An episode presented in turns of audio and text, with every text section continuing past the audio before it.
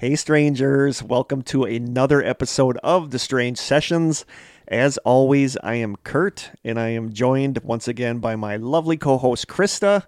And today we have making his fourth appearance on the show, I think fourth, Sounds right. is my lovely brother, Kory Konecny. Ooh, I got a lovely. You got a, lo- you got a lovely. Welcome, Kory. Welcome. back. Thank you. Thank you. Welcome to, I think you're our first guest in the Strange Cellar, Yes, Well. he is. and you approve? I do approve. Good. Good. and good, he's good. a stranger favorite. He always gets really good feedback when he he's on does. the He gets super good feedback when he's on the Mhm. show. You would think after the fourth time I'd be a little less nervous all the time, but Like Yeah, I it- said, I give it had five a- minutes. I drank a lot of beer those first couple episodes we did because I was so nervous. You know, so it takes a little while. Well, and it's different because you're not just coming on to chat. You're coming on to do part of Do the a show. story. Like he showed up with Yeah. a story. Yeah. It's a different, you know, ball Yep. game when you're running part of the show. Yeah. I Do we have afraid that you guys are going to be like disappointed in what I pick or what I choose to do. no? so- Because you're not. You're not so much like a paranormal guy. You like the true crime stuff. Yeah. And we Which like I the, love, We like yeah. the true crime stuff too. Totally. It's just we, we maybe need to do more true crime stuff.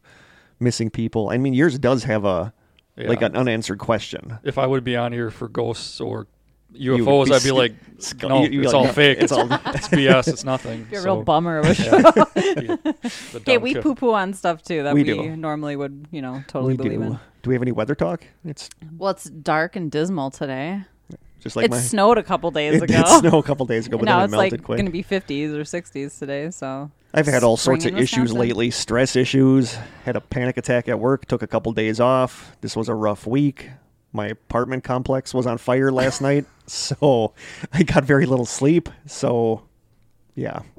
But So you're thank- here. Thank God Kory is here to Yeah, do this one. I'm just thankful nothing happened to your apartment or you. So Yeah, I, I don't know how bad the fire was. It was in one of the apartments, but it's like, do I got to pack up Narnia, my cat? So what time did you? When did this happen? Like one o'clock. in the morning. Yeah. Like I heard a beeping noise and I thought it was like something in my living room. So I went out there and there was nothing there and I heard it coming from the hallway. And I'm like, well, I don't smell smoke, so it's not a fire. So I went back to bed and like half an hour later, I just happened to wake up. Something might have woke me up, but I'm laying in bed, like looking at my, my ceiling by my drapes. And all of a sudden it got super bright. Mm. And I was like, what's going on? And I went and looked and there must have been like five fire trucks outside my apartment and the firemen were coming in the door and I didn't know what to do. You know, I got dressed, obviously. Yeah. But- you didn't show up in your whitey tighty. No, I didn't.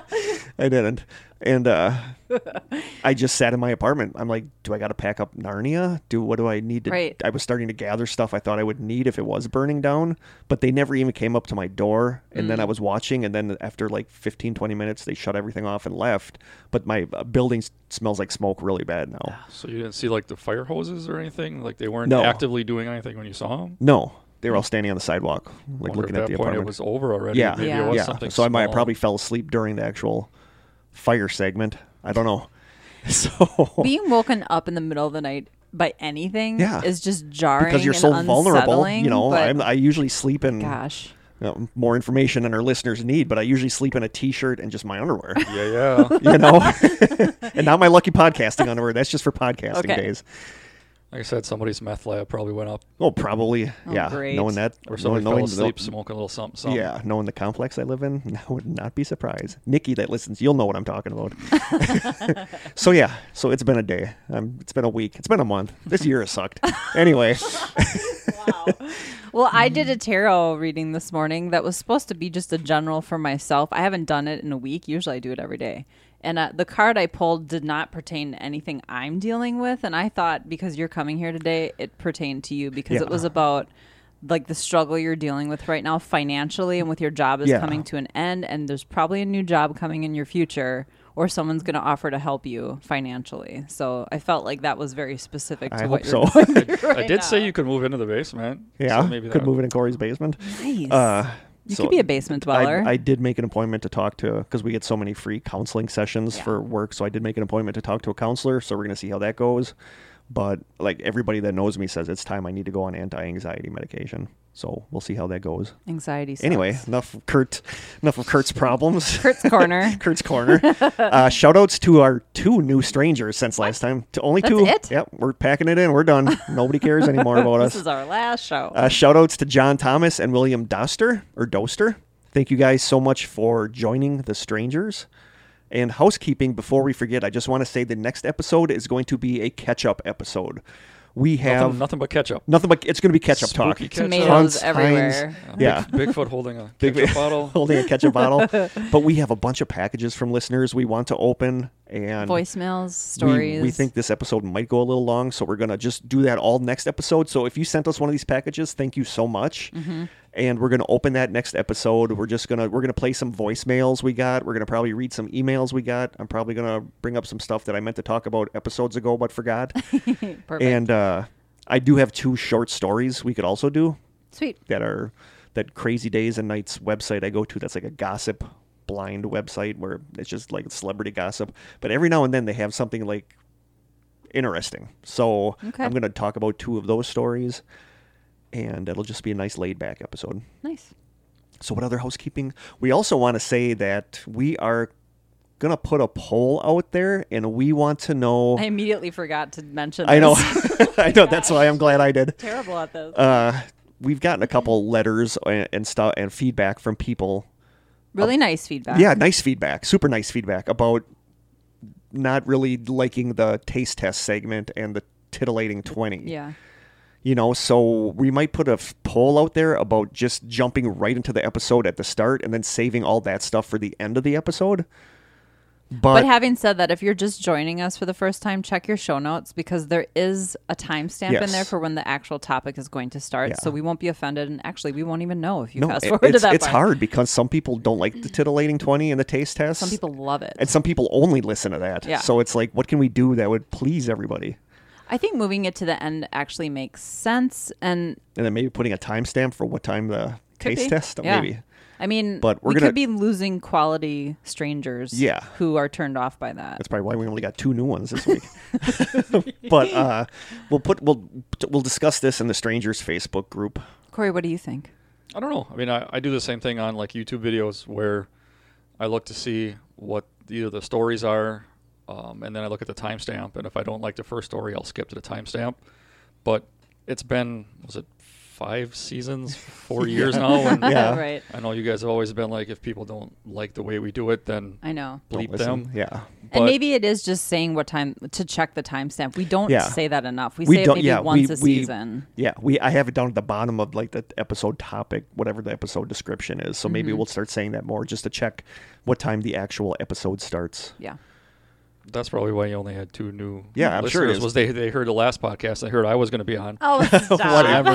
Did we mention that in the last episode? I don't remember. Yeah, you said I was going to be on. So No, you're one of the you are one of the uh, preferred regulars, favorite. Yep. recurring character. I think Mm-hmm. in the voicemail say something about a recurring character. So yeah, you're one of the favorite recurring characters. For sure. Do we have any other housekeeping? I don't think so. Yeah, we're gonna. Oh, yes, we do. Krista put her finger So up in the air. She's like, "Yes, we do." it's like I've never done this before. So, great news. Our TeePublic store is back up and running. I did take one of the the t-shirts off of there. It's the Toynbee Tile one because Yeah. it's too special. I don't want it on that website. I'm sorry, but my friend I'm working with is creating the t-shirts. His family owns like a merchandise store and uh, I got a quote from him. I kind of have a preliminary order in and side note, the Crescent Hotel is a huge customer of theirs, and that's like allegedly one of the most haunted hotels in the U.S. So That's I thought that was an interesting Wow. tie-in.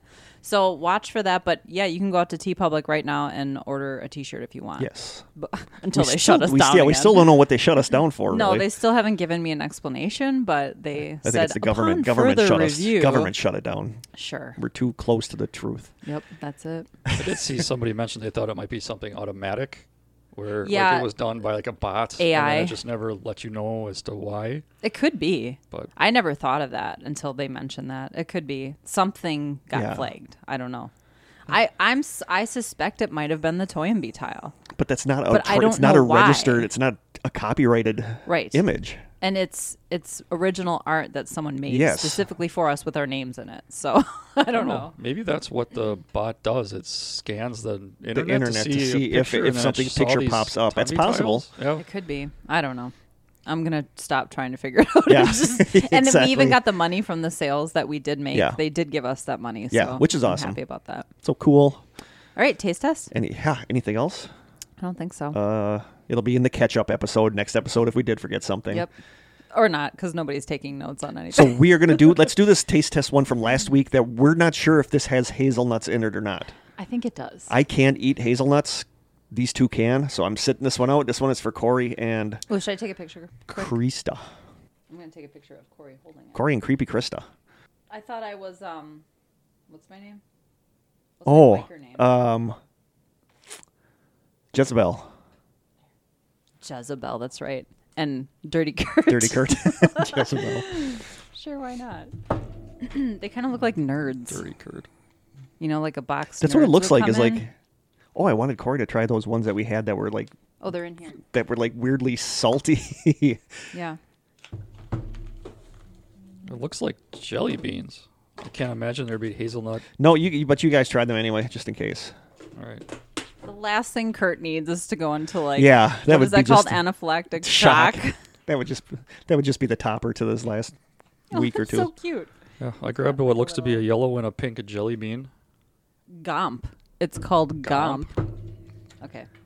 Oh, they do just look like jelly beans. Why would there be hazelnuts in here? It probably isn't. Okay. We're just gonna take the safe route out. Well, well. Hold on. I wonder now if Okay. you. I wonder if it's my allergies that are bad because it's like I'm weirdly stuffed up and yeah, could be. Everyone have a s- Just we both smell smell them. at the same time. There's no smell. okay, ready? Which one you got? Yellow. Um, I'm doing a pink. I'll do a yellow. Okay.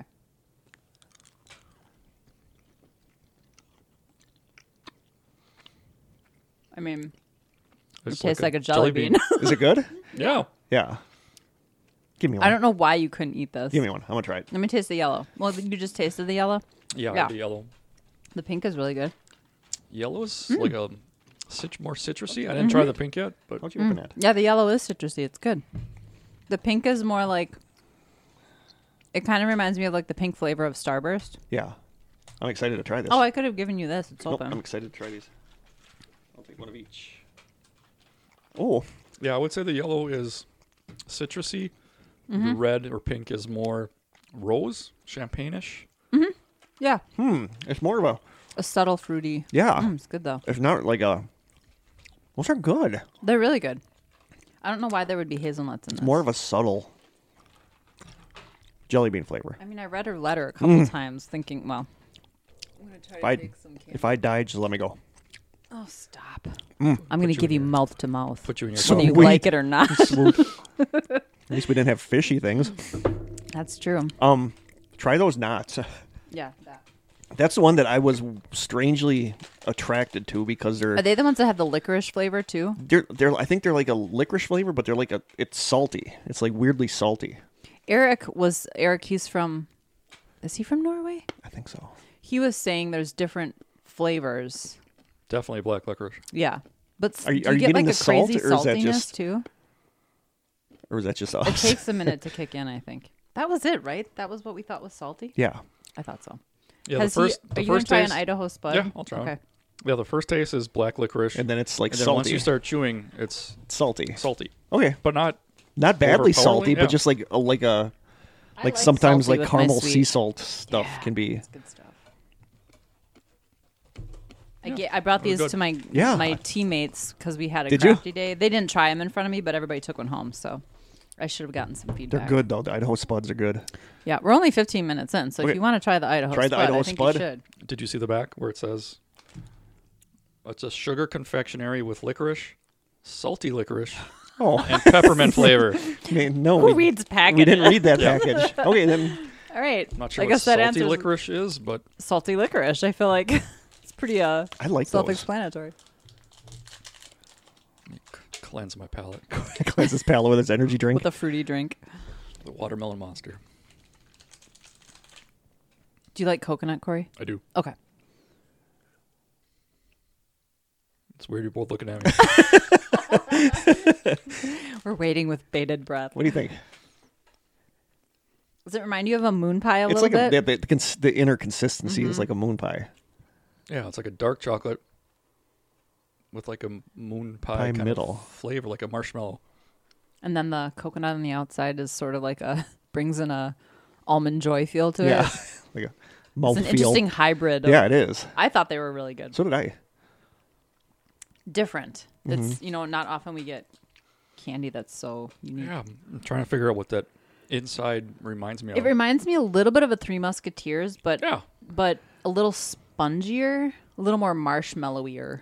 yeah. I know that they make those But- flavored marshmallows, and I think that when kids were younger, they like to have the flavored marshmallows, and I think like a chocolate marshmallow. That's what it reminds me of. Hmm. Very I, good. I hate marshmallows, and I hate even worse are flavored marshmallows.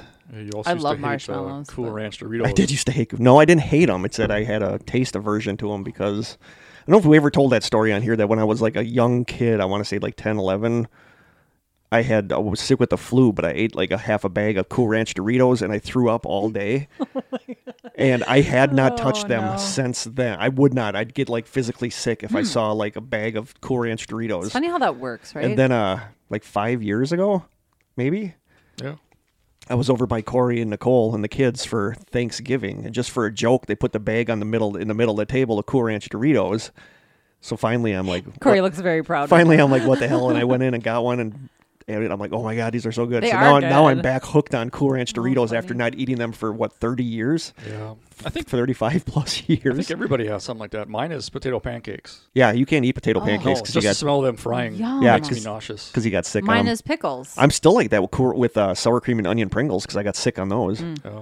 The Did one, I tell you why I can't eat pickles? Why I don't like to eat pickles? no, I didn't know you didn't like to eat pickles. Oh, I, yeah, they're disgusting. You I, you- yeah, no kidding. There's All the awful lot of pickle stuff that stuff everybody gives table. us, I'm horrified by it. I worked in a pickle factory when I was kind of out of high school, just very temporarily, because apparently the smell of warm dill pickles and conveyor belts shooting cucumbers past you is not a good combination. I was nauseated like all day, oh, I guess day I could I worked see. I there. guess I could imagine that. So now just the smell takes me back there. And yeah, I, I can eat a pickle once in a while under perfect conditions. I thought you loved pickles. no, I don't. I do not like pickles. and yet pickles is our thing. I don't like anything pickled. Nothing. It's weird. Pickled eggs. I love pickled eggs. Pickled eggs. mm. No, hard boiled eggs. Yes, not pickled eggs. It's a though. it's a vinegar flavored hard boiled egg. I know. she just gave me The such vinegar a she gave me flavor. such a dirty look. How dare you insult me with your pickled eggs? Are we ready to jump into the main topic? I think we are, and we're a couple minutes ahead of schedule. So So Kory, Yes. would you like to go first? Sure. Do we want to do anything before that? We're good. I think we're good. I think we're good. Okay. Do we have any? Are we forgetting a segment? I don't think so. I don't think so either. Not this time. Kory will keep us on task. Um, the Elisa Lam thing is that later? The Elisa Lam thing we'll do towards the end Sure. Mine will be shorter. Do Yeah. you want me to go first? no, that's fine. I just Okay. didn't know if there. Then because I didn't No. watch the Elisa Lam documentary that you guys watched, so you guys Okay. can talk about that. So yeah, Kory is going to do what's your what's your topic?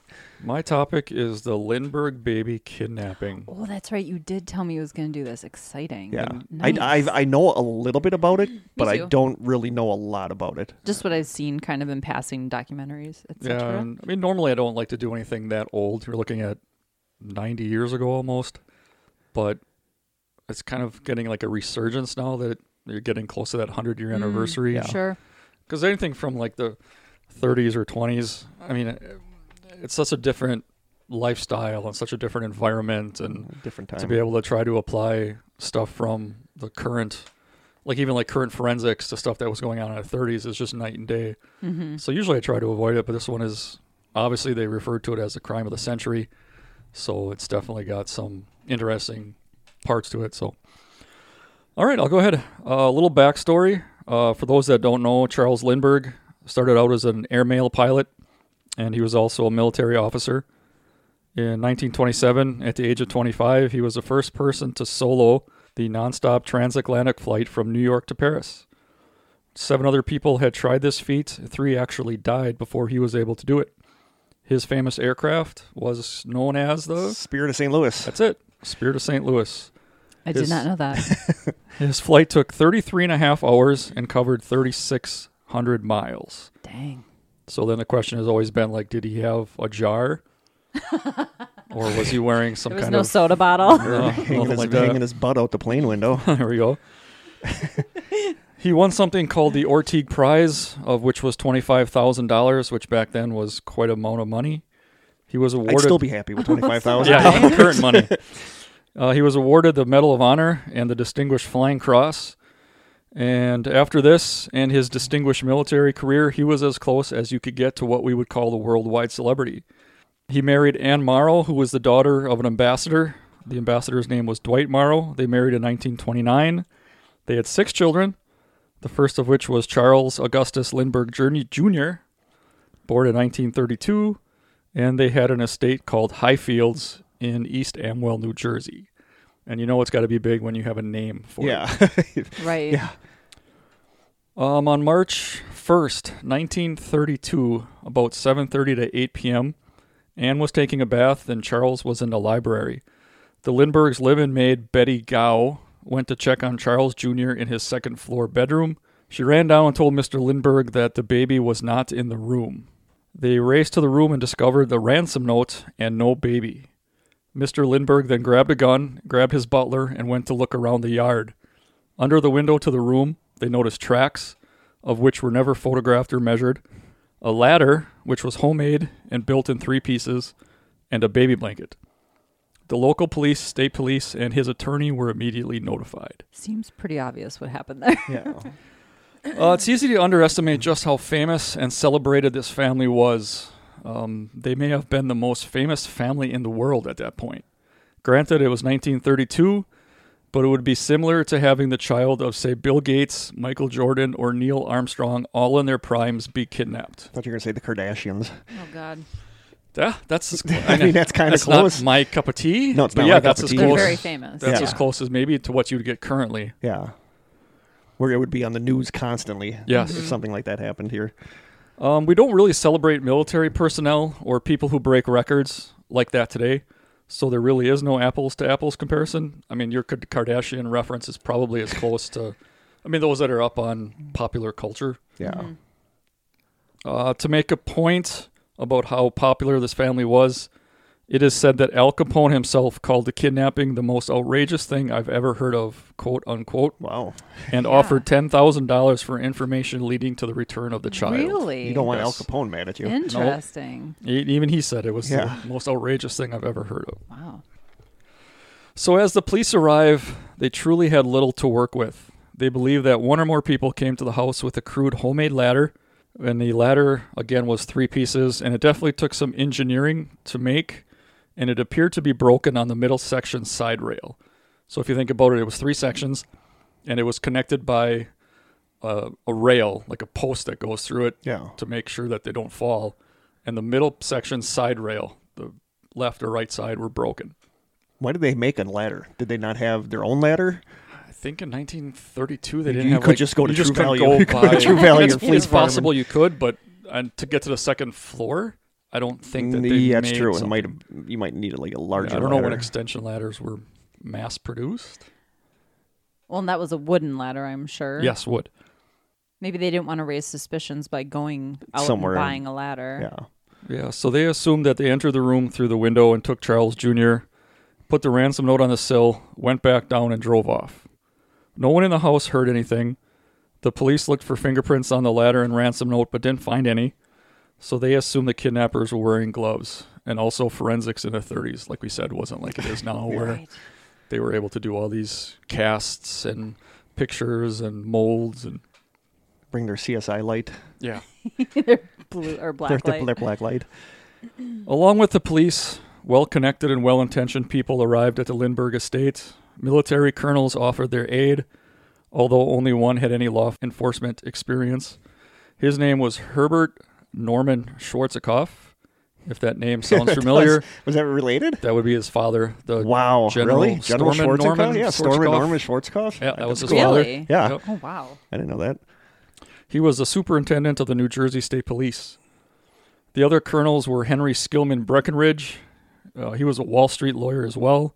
And William J. Donovan, who was a hero of the First World War, who who would later head the Office of the Strategic Services, which was the forerunner to the CIA. Nice. Lindbergh and these men speculated that the kidnapping was perpetrated by organized crime figures. At this time, Charles Lindbergh used his influence to control the direction of the investigation. He wanted to negotiate with the kidnappers with no police interference, and he wanted no arrests until the ransom was paid and his baby was safe. That makes sense. I right. mean, His number one priority is yeah. whatever we have to do to get my kid back. And uh, they say that uh, kidnapping of family members, like young children, was a big thing in the early 30s Like and it 20s. was common. It was common because Okay. that was an easy way to get quick money. Oh, sure. Was it a thing for the FBI to say we don't negotiate with kidnappers? probably back not then? back then. Yeah. I don't know. now they that or terrorists they won't negotiate with terrorists, but Yeah, kidnapping. It sounds like it was something fairly common, even like in the Western time, where somebody would take somebody's relative and say, "Unless you give me ten thousand dollars," and then they would release them, and they'd have the ten thousand dollars. Hmm. So the ransom note is an interesting and huge clue. Um, I'm going to read it, and I want to specify every word because it really does pertain a lot to the rest of the investigation. It reads, "Dear Sir!" Exclamation point. Have fifty point zero zero zero dollar sign. So fifty thousand dollars, but zero zero Yeah. zero, and then the dollar sign. Ready, R E D Y. Twenty five dot zero zero zero dollar sign in twenty dollar bills, fifteen zero zero zero dollar sign in ten dollar bills, and ten zero zero zero dollar sign in five dollar bills. After two slash four days, we will inform you were W E R E instead of where. We will inform you were to deliver the money. Money. M O N Y. So money instead Yeah. of money. We warn you for making anything public. Anything. Anything. A N Y D I N G. Anything. Anything Anything public. public. Or for notify the police the child is in good care. G U T. Indication, spelled right. wow. For really? for all letters are signature and three holes. Holes. H O L S. Fifty thousand dollars again. Fifty zero zero zero dollar sign in nineteen thirty two dollars. Well, that was the end of it. With the signature and three holes. Yeah. Fifty thousand dollars in nineteen thirty two dollars is about a million dollars in twenty twenty one money. Wow. Yeah. Okay. So that's the misspelled and obviously interesting ransom note. I'm sure you're But going to it- get into analyzing Yes. this note because I have thoughts. But then it's like they spell that one word good. But they say that what they think that like the Zodiac and other people that leave like notes do that purposely to make it look like they're they can't spell when they can. this seems more like someone who whose first language is not English. Good made me think of German. Ding ding ding. okay. Well, just like the way it's worded, the grammar is wrong. It's Yeah. not just the spelling; it the grammar is indicative of another language. Yep. Krista is leading in the right direction. so the signature that they talk about um, is a reference to the holes that are on the ransom note. So are they saying that There's if they're if, actual if no yeah if they're going to communicate with you, you're going to know it's theirs because it's going to have a signature and it's going to have holes punched in it, like three holes punched in Okay. it. Okay. The signature there, instead of saying like, wow, let me think, what was the uh, PTSD victory? Is that what it was for the Uh, John, Benet Benet Ramsey? Yeah, Yeah. It, it was something along those lines. Yeah. That was like their signature. yeah. So this is the way you would know it was from Yep. these Okay. people. This one is two interconnected blue circles with the red circle in the middle of it. So you kind of think of putting two blue circles together. There will be a, a kind of hole in the middle that's filled with a red mark. And that was like their Oh, sign. okay. Yep. And then mm-hmm. there's a hole punched through the red That circle seems pretty elaborate. and on each side of it. Yeah. So the Lindberghs then broadcast a message to the kidnappers on NBC radio promising to keep confidential and all the arrangements are okay, meaning that they're ready to go. On March 6, 1932, so five days later, two new ransom letters arrived by mail one to the Lindbergh home and one to Breckinridge. He was that Wall Street lawyer. The letters were postmarked March 4th from Brooklyn, and it did carry the signature or the red and blue marks. The ransom had now been raised to $70,000, and the note told the Lindberghs that John Condon should be the intermediary between the Lindberghs and the kidnappers. Instructions specify the size of a box to make that should hold the money and warn that the family should not contact the police again. So now we get to John Condon. I was just gonna say, how's this? How? Yep. Okay. John F. Condon was a well known Bronx personality and retired teacher. Condon idolized Lindbergh, and when he heard of the kid- kidnapping, he put an ad in the paper asking to be the intermediary. The kidnappers must have seen this ad. Lindbergh was asked to agree to this, and even without knowing Condon at all, he did agree.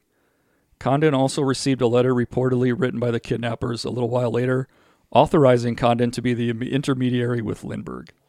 So, following the kidnappers' latest instructions, Condon placed a classified ad in the New York American reading, quote, money is ready, comma, Jafsie.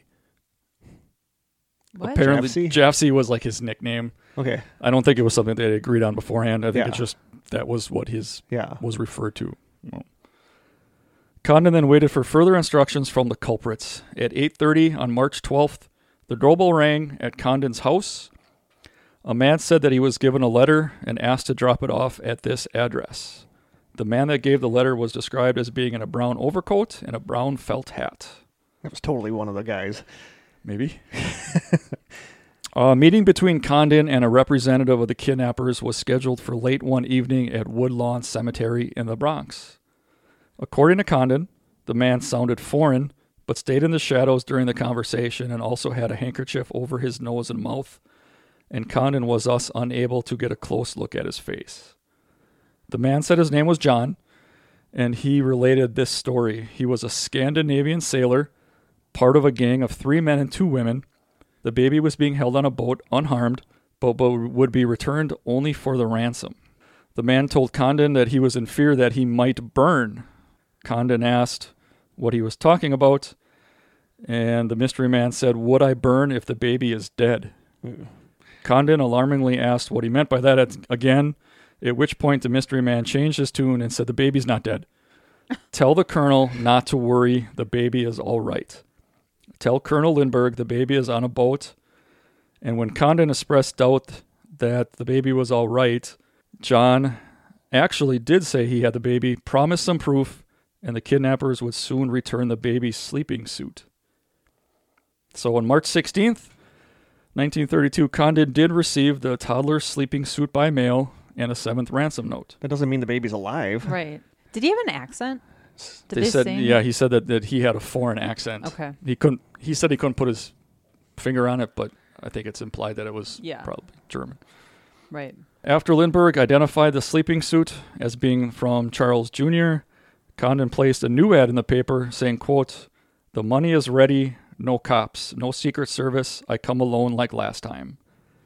After some more ransom note exchanges back and forths, so on April 1st, Condon received a letter saying it was time for the ransom to be delivered. All in all, 15 ransom letters were exchanged. Wow. So on April 2nd, Condon was given a note by the interme- intermediary, an unknown cab driver. Condon met John again and told him that they had been able to raise only $50,000. The man accepted the money and gave Condon a note saying that the child was in the care of two innocent women on a boat called the Nelly. And he gave directions to an area near Martha's Martha's Vineyard, which I think is off Boston. I think so. It's like in that area. Yeah. At dawn, Lindbergh was up in his plane, scouring the area looking for the Nelly to no avail. He never found it, and no more communications with the kidnappers was ever made. The ransom was packaged in a wooden box that was custom made in the hope it could be later, later identified.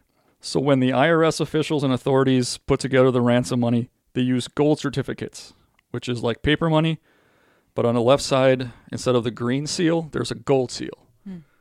I think that's what they used to refer to as going off the gold standard. If you ever remember that, Yep. I think it was something along the lines they used the backing of the paper money Yeah. as to how much gold they had. Yeah. Hmm. Uh, they were soon to get rid of the gold standard. They were going to be off it within a year or two, so they thought that this would be a good way to track the money.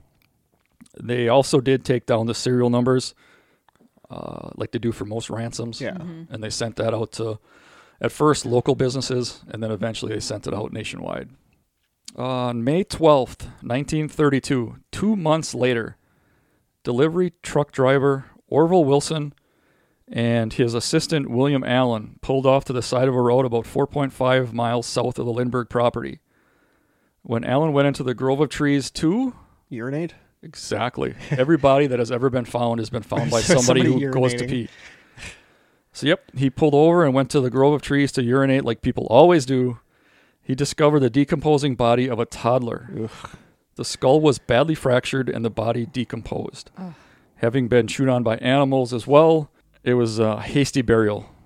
So they kind of threw him into a shallow grave. Poor baby. Betty Gall, the nanny of the Lindberghs, was asked to identify the baby as the missing Charles Jr.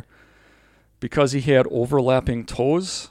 Apparently, it's like a genetic thing where I guess his first toe and his big toe could overlap. And that the baby was wearing a shirt that she had made or knitted. Yeesh. Having to go in and look at that? Yep. And then it appeared after that the child may have been killed near the day of, if not on, the night of the kidnapping by a blow to the head or the fall off a ladder. Ugh. So in June 1932, police began to suspect the crime had been perpetrated by someone in the Lindberghs' house or someone the Lindberghs knew. It was learned on that on the day of the kidnapping that this was the first time the Lindberghs were actually at home on a Tuesday. The house was still being worked on that they were in, and they usually only stayed there on weekends, and they usually spent time at Anne's parents during the weekdays. So they were usually never there Tuesday nights. So Yeah, it was whoever- weird that they were yeah, there. Whoever Knew took that the, they were going to be there. Yep. there. Hmm. So that's why they thought it might be an inside job. The first person that was a suspect was Violet Sharpe, a British servant from Anne Morrow's parents' house who had given contradictory information regarding her whereabouts on the night of the kidnapping. There was also some confusion over the name of her date, which was her alibi that night. It was reported that she appeared nervous and suspicious suspicious when questioned. She committed suicide on June 10th, 1932 by ingesting a silver polish that contained cyanide just before being questioned the fourth time. Her alibi was later confirmed, Oh, come on. and with pushing the woman so harshly and being depressed over the baby's death and the prying into her social life, it didn't take long to see her reason for committing suicide. Oh, that sucks. Wow. Condon was also questioned by the police and his home searched, but nothing suggestive was found. Drinking silver polish? Ugh. Mm-hmm. Yeesh. So, throughout the ensuing two and a half year period, the number of ransom bills were spent throughout New York City. Detectives realized that many of the bills were being spent along the route of the Lexington Avenue subway, which connected the Bronx with the east side of Manhattan, especially to include the German Austrian neighborhood of Yorkville. Mhm. On November 27th, 1933, a cashier at Loew's Theater remembered taking a gold certificate. On September 18th, 1934, a Manhattan bank teller noticed a gold certificate from the ransom. A New York license plate number 4U 13 41 New York was penciled in the bill's margin. That allowed it to be traced to a nearby gas station. The gas station manager had written down the license number because the customer was acting, quote, suspicious and was possibly, quote, a counterfeiter. He was driving a blue Dodge and sounded German. The license plate belonged to a car owned by 35 year old carpenter Richard Hauptmann, mm-hmm. an immigrant with a criminal record in Germany. Hauptmann was arrested the next morning driving in a blue Dodge. A carpenter who may have known how to build a ladder, perhaps? A German carpenter. so Hauptmann was arrested, interrogated, and beaten at least once through the following day and night. Probably had it coming. When he was arrested, he was carrying a single $20 gold certificate. Hmm. When police searched his home, they found a considerable amount of additional evidence that may have linked him to the crime. They had found $14,000 of the ransom money in his garage, Oh, that's a good sign. Like the ransom money. 1,830 hidden behind a board, and another 11,930 in a paint can by a window. So that's the $14,000 they found. Wow. Two different sections of it. A notebook contained a sketch of a construction of a ladder, similar to which was found at the Lindbergh home in March of 1932. John Condon's telephone number, along with his address, I mean, that's, Oh my god. were discovered written on a closet wall in the house. and they think possibly he didn't do it? Correct. How? We'll mean, get to he's- that. Okay. Oh, Oh, oh, oh I just got, I just just got curted, curted. a key piece of evidence, a section of wood, was discovered in the attic of his home. After being examined by an expert, it was determined to be an exact match to the wood used in the construction of the ladder found at the scene of the crime. Hellman stated that the money and the other items had been left with him by a friend and former, bus- former business partner, Isidor Fisch. Fisch had died on March 29, 1934, shortly after returning to Germany. Hauptmann stated he learned only after Fisch's death and that the shoebox was left for him contained a considerable sum of money. He kept the money because he claimed that it was owed to him from a business debt that he and Fisch had made. Hauptmann consistently denied any connection to the crime or knowledge that the money in his house was from the ransom. So, one thing I added later was that Hauptmann wasn't a saint. Upon returning to Germany after World War I, he and a friend burglarized, burglarized three homes. It was also rumored that he had burgled the mayor of his hometown by using a ladder to gain access to the second story. He served a four year sentence, and after his release, he stole some more stuff and was rearrested. He escaped from prison not too long But. I feel like there's a difference between burglarizing somebody and taking somebody's child. I just love that you use the term burgled because that's the- how they would have said it back then. Burgled. yep. Uh, Hauptmann was indicted on September 24, 1934, for extorting the $50,000 ransom from Charles Lindbergh, and on two weeks later, October 8th, he was indicted for the murder. murder I was going to say burgled. Myrtle. For the, for the murder of Charles Augustus Lindbergh Jr. The trial was held at the Hunterdon County Courthouse in Flemington, New Jersey, and was soon dubbed the trial of the century. Hmm. The only possible trials that could vie for this distinction would be the Simpson trial Yeah, I was gonna say. and the mm-hmm. Scopes trial. Yep. 700 reporters, thousands of spectators, and hundreds of communication specialists overflowed the area of the courthouse. Celebrities showed up. They mentioned some celebrities, but they didn't like. They, I didn't know who they were. like- so 1932, it's not like Al Jolson showed up. Or Bob. Hope, Hal Yeah. Jolson. Uh, the celebrities showed up along with the inescapable vendors and pitchmen trying to make money by selling things like copies of the ladder, photos of Charles Lindbergh, and even obviously fake locks of the Lindbergh's baby's hair. Come God, that doesn't on. change much because that's sick. still kind of stuff you had happen with the O.J. That's Simpson. just sick. You know, you still had that merchandising and all that kind of stuff. Like gloves. Did people sell a lot Yeah. of gloves? Yeah. That's crazy. It is crazy, but people are morbid. Uh, the prosecution, led by David Wilentz, their main theory was that when Hauptmann tried to go back down the ladder with the baby, the added weight caused the side rails on the second section of the ladder to crack, which in turn left Hauptmann with either falling with the baby, causing its death, or dropping the baby while saving himself, again causing the baby's death. I'd like to think it happened that way and that he didn't intentionally murder the baby. I don't think the I baby mean- was intentionally murdered. That's just my That's my just a guess. That's just horrifying the way thought. I feel is that it was an accidental because they want they wanted the money, you know, and I don't think anybody's intention is to kill a child, especially No. a two two year old. but you know you're gonna have an easier time getting the money given to you when you can prove the baby's alive. Right. Yeah. Well, they got the money. Yeah. Well, some of it. Or did they get all of it? we'll get to that. Oh, oh yeah, Curtin. he's Uh, just curtain everybody left and right. Evidence against Hauptmann included the $20,000 of the ransom money found in his garage and testimony alleging that his handwriting and spelling were similar to those of the ransom notes. Eight handwriting experts pointed out similarities between the ransom notes and Hauptmann's writing specimens. The defense called an expert to rebut this evidence, while two others had declined to testify. The latter two demanding $500 before even looking at the Are you evidence. serious? Yep. That's shady. Mm-hmm. That's all that stuff probably still goes on. Oh, I'm just sure it probably still about. goes on. Uh, the notes were dismissed by Lloyd Fisher, a member of Hauptmann's legal team. He also declined because of money. Other experts retained by the defense were never even called to testify. The state included photographs demonstrating that part of the wood from the ladder matched a plank from the attic's floor in Hauptmann's attic. The type of wood, the direction of tree growth, and milling patterns, the inside and outside surfaces of the wood, and the grain on both sides were identical and four oddly placed nail holes lined up with nail holes in the joists in Hauptmann's attic. And despite not having an obvious source of source of earned income, Hauptmann had bought a $400 radio, which is equivalent to $8,000 now, and him and his wife went on a trip to Germany. So the fact that he was pretty much unemployed, he still But found a way tons to of have money. money. Yeah. Hauptmann was also identified as the man to whom the ransom money was delivered. Lindbergh said that it was Hauptmann's voice he heard near the cemetery that day.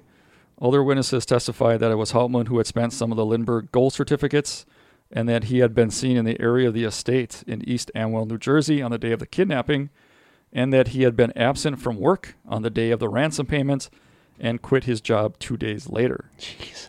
Hauptmann never sought out another job afterward, yet continued to live comfortably.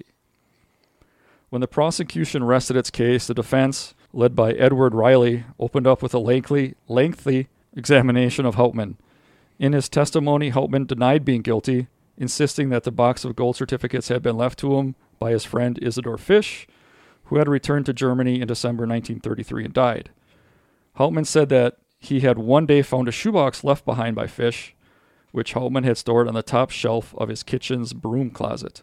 Later discovering the money, which he later found to be almost $40,000 worth, Hauptmann said that because Fisch owed him about $7,500 in business funds, Hauptmann kept the money and lived on it until January 1934 when he was arrested.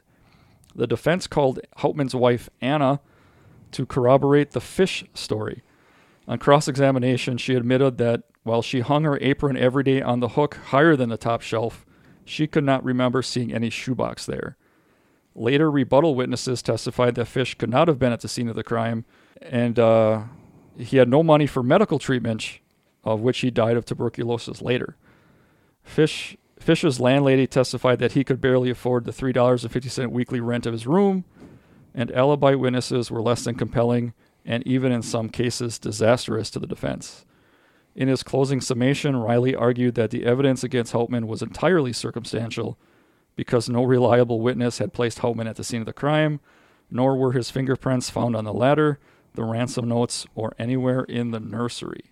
Deliberations began at 11:20 a.m. on February 13, 1935, and at 10:28 that night the jury had reached a decision. So less than 12 hours later. Hmm.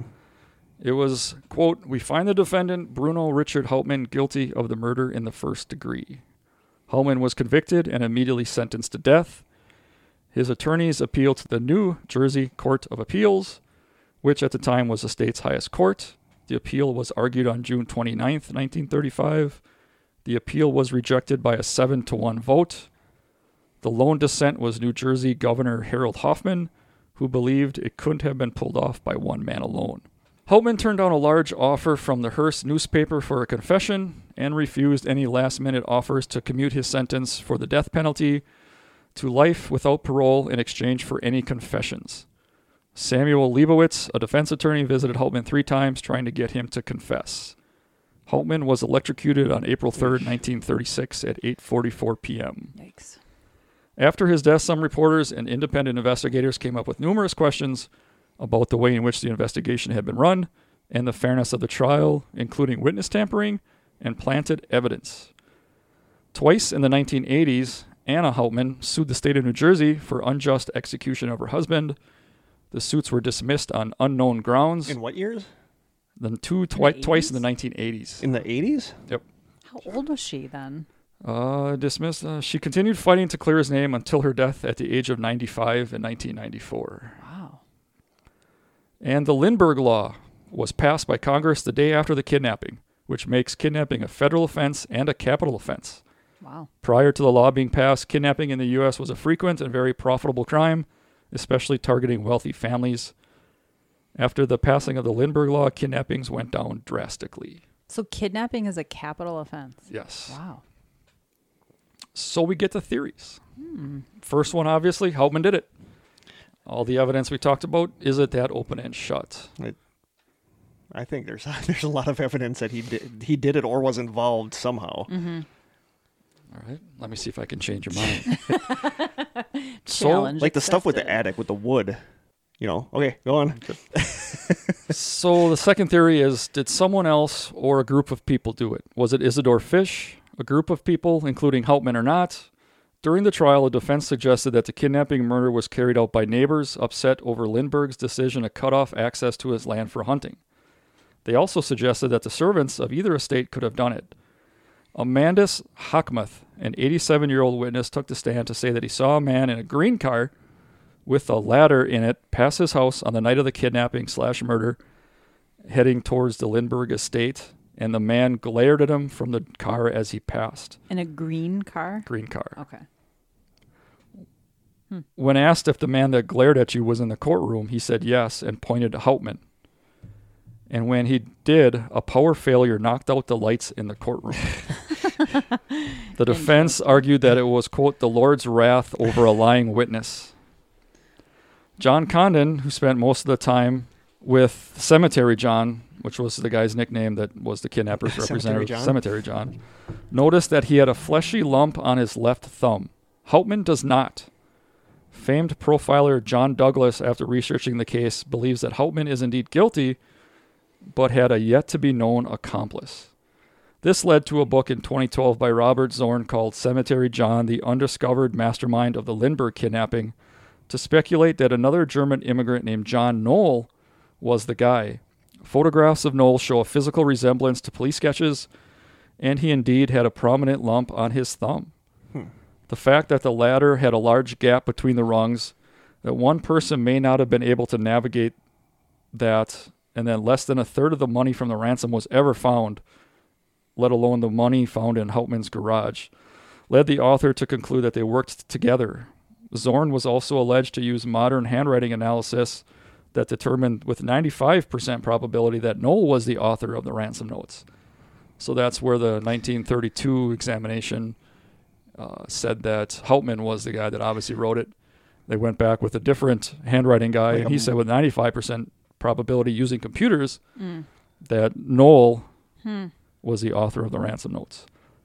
Knoll also took a flight to Germany immediately after the jury's verdict in the case against Hauptmann. Knoll, who was a deli worker, was able to book round trip vacations with his wife, first class, on luxury liners. Knoll died in 1980, never being questioned by authorities. Wow. So now we have another deli worker, or a, I should say, lower paying job that was able Taking to take all these luxury trips vacations. first class. The money found in Hauptmann's garage was wrapped in newspapers from 1934 and not from 1932 when the ransom happened. Does this support Hauptmann's claim that he also only recently found the money? That makes sense. kind of does. Yeah. Was there inside help, which is uh, another theory? That day of the kidnapping was the first time the Lindberghs were at home on a Tuesday. The house was still being worked on, and they usually only stayed there on weekends and spent time at Anne's parents during the weekdays. Did the servants conspire? The defense at trial suggested that the that the Lindberghs did not vet his servants and therefore has no idea of their backgrounds. Betty Gow, the maid, was questioned, and the defense intimated that she ran with a group of notorious Detroit criminals called the Purple Gang, which doesn't sound like a very Very bad ASS uh, name, and demanded that she should say if she knew them. Gow actually fainted after getting off the witness stand. Did Violet Sharpe, the servant who killed herself, knowingly or unknowingly give information to a friend or acquaintance about the Lindberghs, and they used that for the kidnapping? Hmm. That's possible. Maybe she felt guilty about that. The last theory. Any any ideas? Um. What is it? Did Lindbergh do it himself? No. There is some circumstantial evidence against Lindbergh in the death of his son, which is actually kind of spooky. Just like the man himself, every biography of Lindbergh treats him like a god, and today he's still revered as a great American hero. But what did he really do to deserve it? A Lindbergh quote after his historic flight proves some unsettling insight. Quote, There were times in the airplane where it seemed I had escaped mortality to look down on the earth like a god. Unquote. Wow. He was just an average bush pilot who beat the competition across the Atlantic for that $25,000 prize. Years later, a friend of his wife Anne's was quoted as saying, If he hadn't made that flight, he'd be running a gas station in Minnesota. Oh wow. Before marrying the middle daughter of Ambassador Dwight Morrow in 1929, he first courted, courted Anne's older sister Elizabeth, but dumped her for Anne within several months. oh no. Ooh. Also, during this time, the youngest Morrow sister, Constance, received a letter threatening to abduct and kill her unless $50,000 was paid and placed in a specifically made box in a cemetery. An Sounds eerie familiar. harbinger of the kidnapper's ransom demanded in 1932, and the perpetrator of this earlier threat was never identified. Hmm. After he was born, baby Charlie was immediately put on a special diet. The child had a larger head than normal, and he showed other symptoms indicative of rickets. Rumors that something was seriously wrong with the world's most famous baby would never subside. Lindbergh was a fan of eugenics.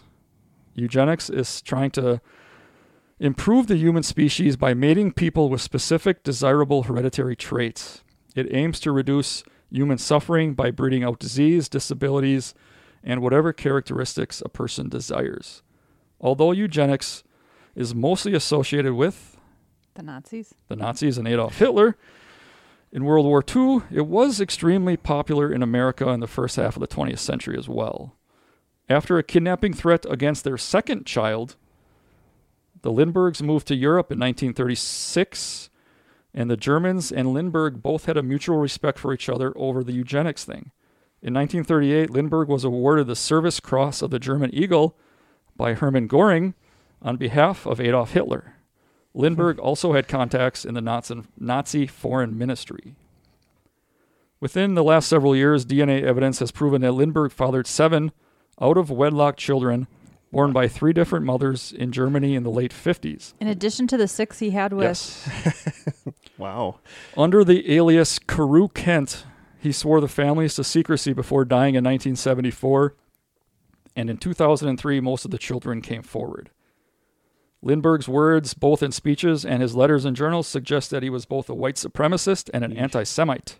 Wow. Gosh. In Holds the whole 1939, he wrote in Reader's Digest, quote, We can have peace and security only so long as we band together to preserve the most priceless possession, our inheritance of European blood. Oh no. Only so long as we guard ourselves against attack by foreign armies with dilution by the foreign races. Wow. I have never heard any of this Yep. before. So, and here are some other weird coincidences about the case to wrap it up. Only Charles, Anne, and their three servants, and some servants at the Morrow Mansion in Englewood, New Jersey, knew that the family would be staying at the Hopewell House on a Tuesday night. And only after Lindbergh decided that they would remain there past Sunday for the first time ever. Hmm. Lindbergh was supposed to give a speech at NYU, New York University, that night, but canceled it without notifying them. Lindbergh phoned from NYU to home to state that no one, quote, should ever enter the nursery between 8 and 10 because he doesn't want his baby coddled. Hmm. That's very suspicious. Why did the kidnappers enter the house knowing that at least five adults were awake instead of waiting till after they were asleep? How did they know which window the baby's room was? He had a son cremated cremated immediately. Mm-hmm. So like his wife never even had a chance to see the baby before he was cremated. Hmm. He told Anne he heard sound of wood snapping from outside, yet Anne and the three servants said later they heard nothing that night, and the normally alert family watchdog called Wahgoosh did not bark. Hmm. When Betty Gall found the empty crib at 10 p.m., both she and Anne assumed Lindbergh had taken the child as a practical joke, as he had done several weeks before by hiding him in a closet and making everybody in the house go look for him. What the heck? Wow. this guy was twisted. When Lindbergh saw the empty crib, he announced, And they have stolen our baby, even before searching the house for the toddler. Lindbergh had planted the seed that his son had been kidnapped.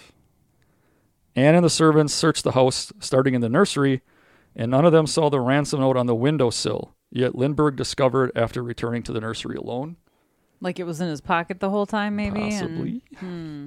Some handwriting experts will later agree that this first note was different than the other 13 ransom notes, suggesting it was written under duress and in an attempt to made to disguise the writing. Lindbergh put himself in charge of the investigation, insisting that the New Jersey State Police turn over all their information to him. At one point, he threatened to shoot any officer who violated this order. Oh, jeez. When Hoover sent two FBI agents to assist with the investigation, Lindbergh turned them away, refusing help from the one agency whose experience and training gave them the best chance to return his son. Lindbergh shunned the FBI, yet invited numerous cranks, tipsters, mediums, and gangsters to help, while blocking every logical police procedure which might have yielded useful information. Lindbergh replaced solid investigative procedure with his amateur methods, obscuring the trail, creating false leads, and taking action designed to create deceptive clues. And finally, Lindbergh rejected an NYPD plan to stake out the ransom drop at the cemetery. That one I can kind of understand because, you know, like they say, no police involved. And if you do involve any police, we'll kill. Mm-hmm. So that one I can understand him not wanting the police there. So there's one aside, but I'll save that for after we talk. Okay. Is this all? So is this all suggesting suggesting that the motivation behind him orchestrating the whole thing is that he felt this child was inferior and wanted to be rid of him? Yes, there are podcasts, there are websites, there are blogs about people saying that he tried to trade, hmm. quote unquote, trade his son for what would have been considered a less sickly, more, I guess, eugenics friendly son. And Wow. that this was what the plan was that he was to be taken, he would be traded off uh, for a baby resembling him as close as possible that was of like a quote unquote better stock. Mm-hmm. And then that's what the thought process was. But when the baby fell or was accidentally killed, the whole plan kind of went awry.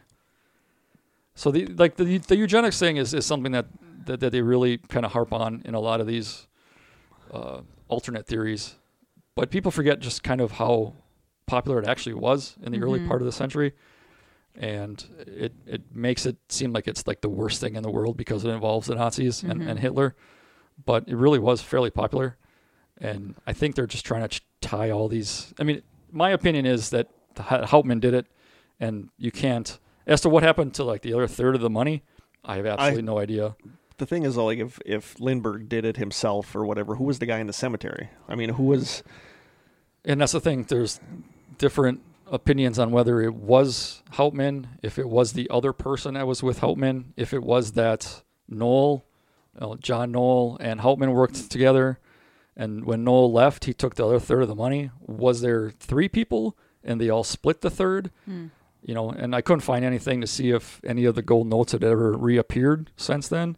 It seems like kind of like the DB Cooper money, it just never reappears.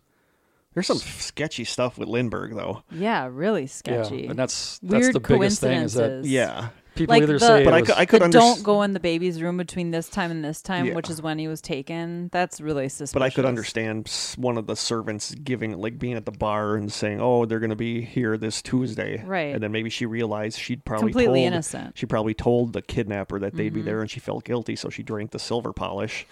Wow. You know, my my personal feeling is that Hauptmann and somebody else were working together, or three people were working together. I don't Or think. maybe It, he hired them to do it for him. I mean, Yeah. that's possible. But why wouldn't they give him up when the police were on them then? you know, Oh yeah, I mean, I'm sure they would have. one thing too is that like they really tried to pressure him to confess. They were willing to commute a sentence to life, and they were going to even Who's this? s- Hauptmann? Hauptmann, Hauptmann, yeah, they okay. gave him a lot of chances. Yeah. and, yeah, they, they would. He would have like. He could have ratted him out. Yeah, Yeah. he could have done a lot, and he could have. I think there was either a suggestion that they were willing to give his wife some money to continue on because he obviously wasn't be able to provide for the family. Sure. That uh, even Hmm. he wouldn't do that.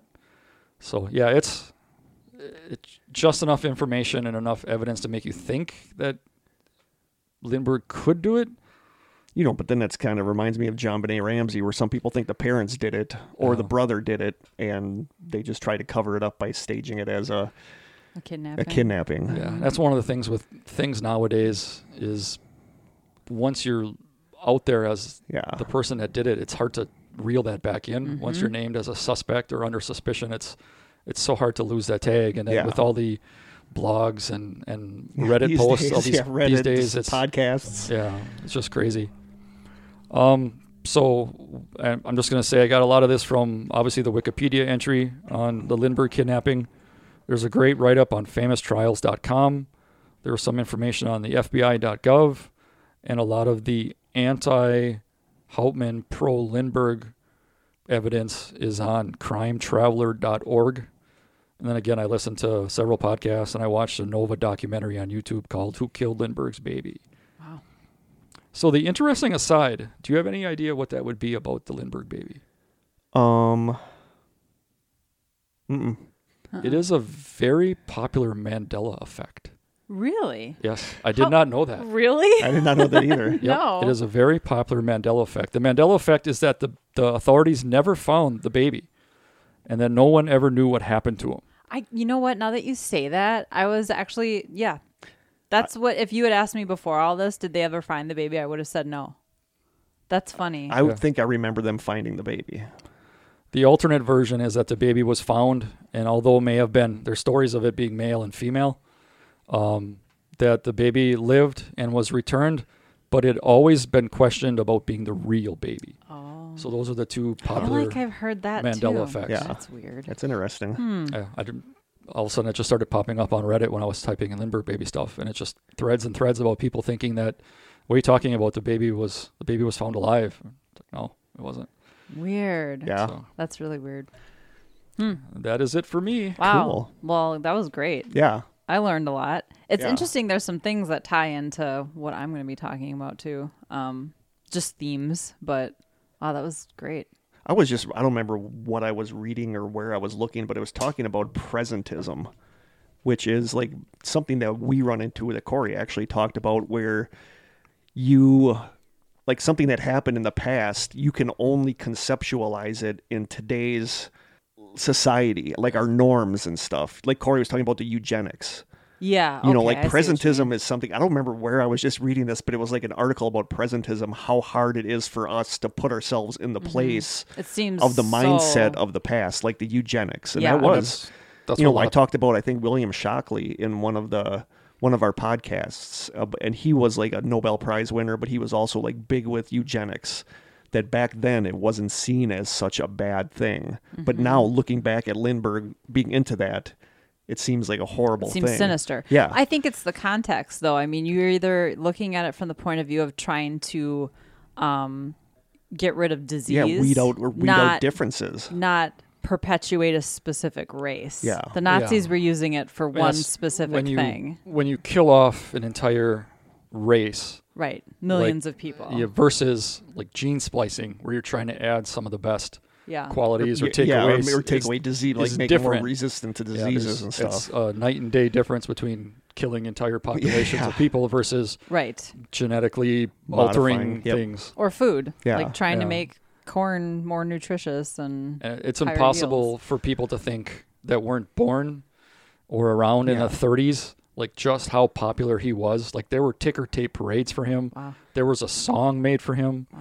and that you know all these things. I'm- uh, I'm trying sure- to push yourself back into the 30s. And I'm sure at the time there was nobody that suspected him of doing it. Oh, no, like That- I that's said, just he- like a he- recent thing. Like people at the time Hmm. would never have suspected because Yeah. he was an idol. And then they didn't know until after he died that he'd fathered, you know, all these other children. In Yeah, but that doesn't that doesn't necessarily make him. No, It just it points him in a bad light, and that Yeah. he's It not does, as he's yeah. not a like quote unquote god like they like he or they Yeah. thought he was. Mm-hmm. Yeah.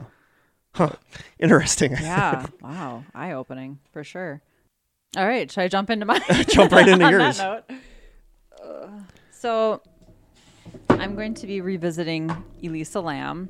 Elisa Lam. So a couple of notes on this. Um, uh, my updates are based on the Netflix series. It's called Crime Scene: The Vanishing at the Cecil Hotel. I know someone posted about this on the Facebook page like a while ago, and, but I don't recall like what the feedback was. I think it was mostly just people were excited to watch it.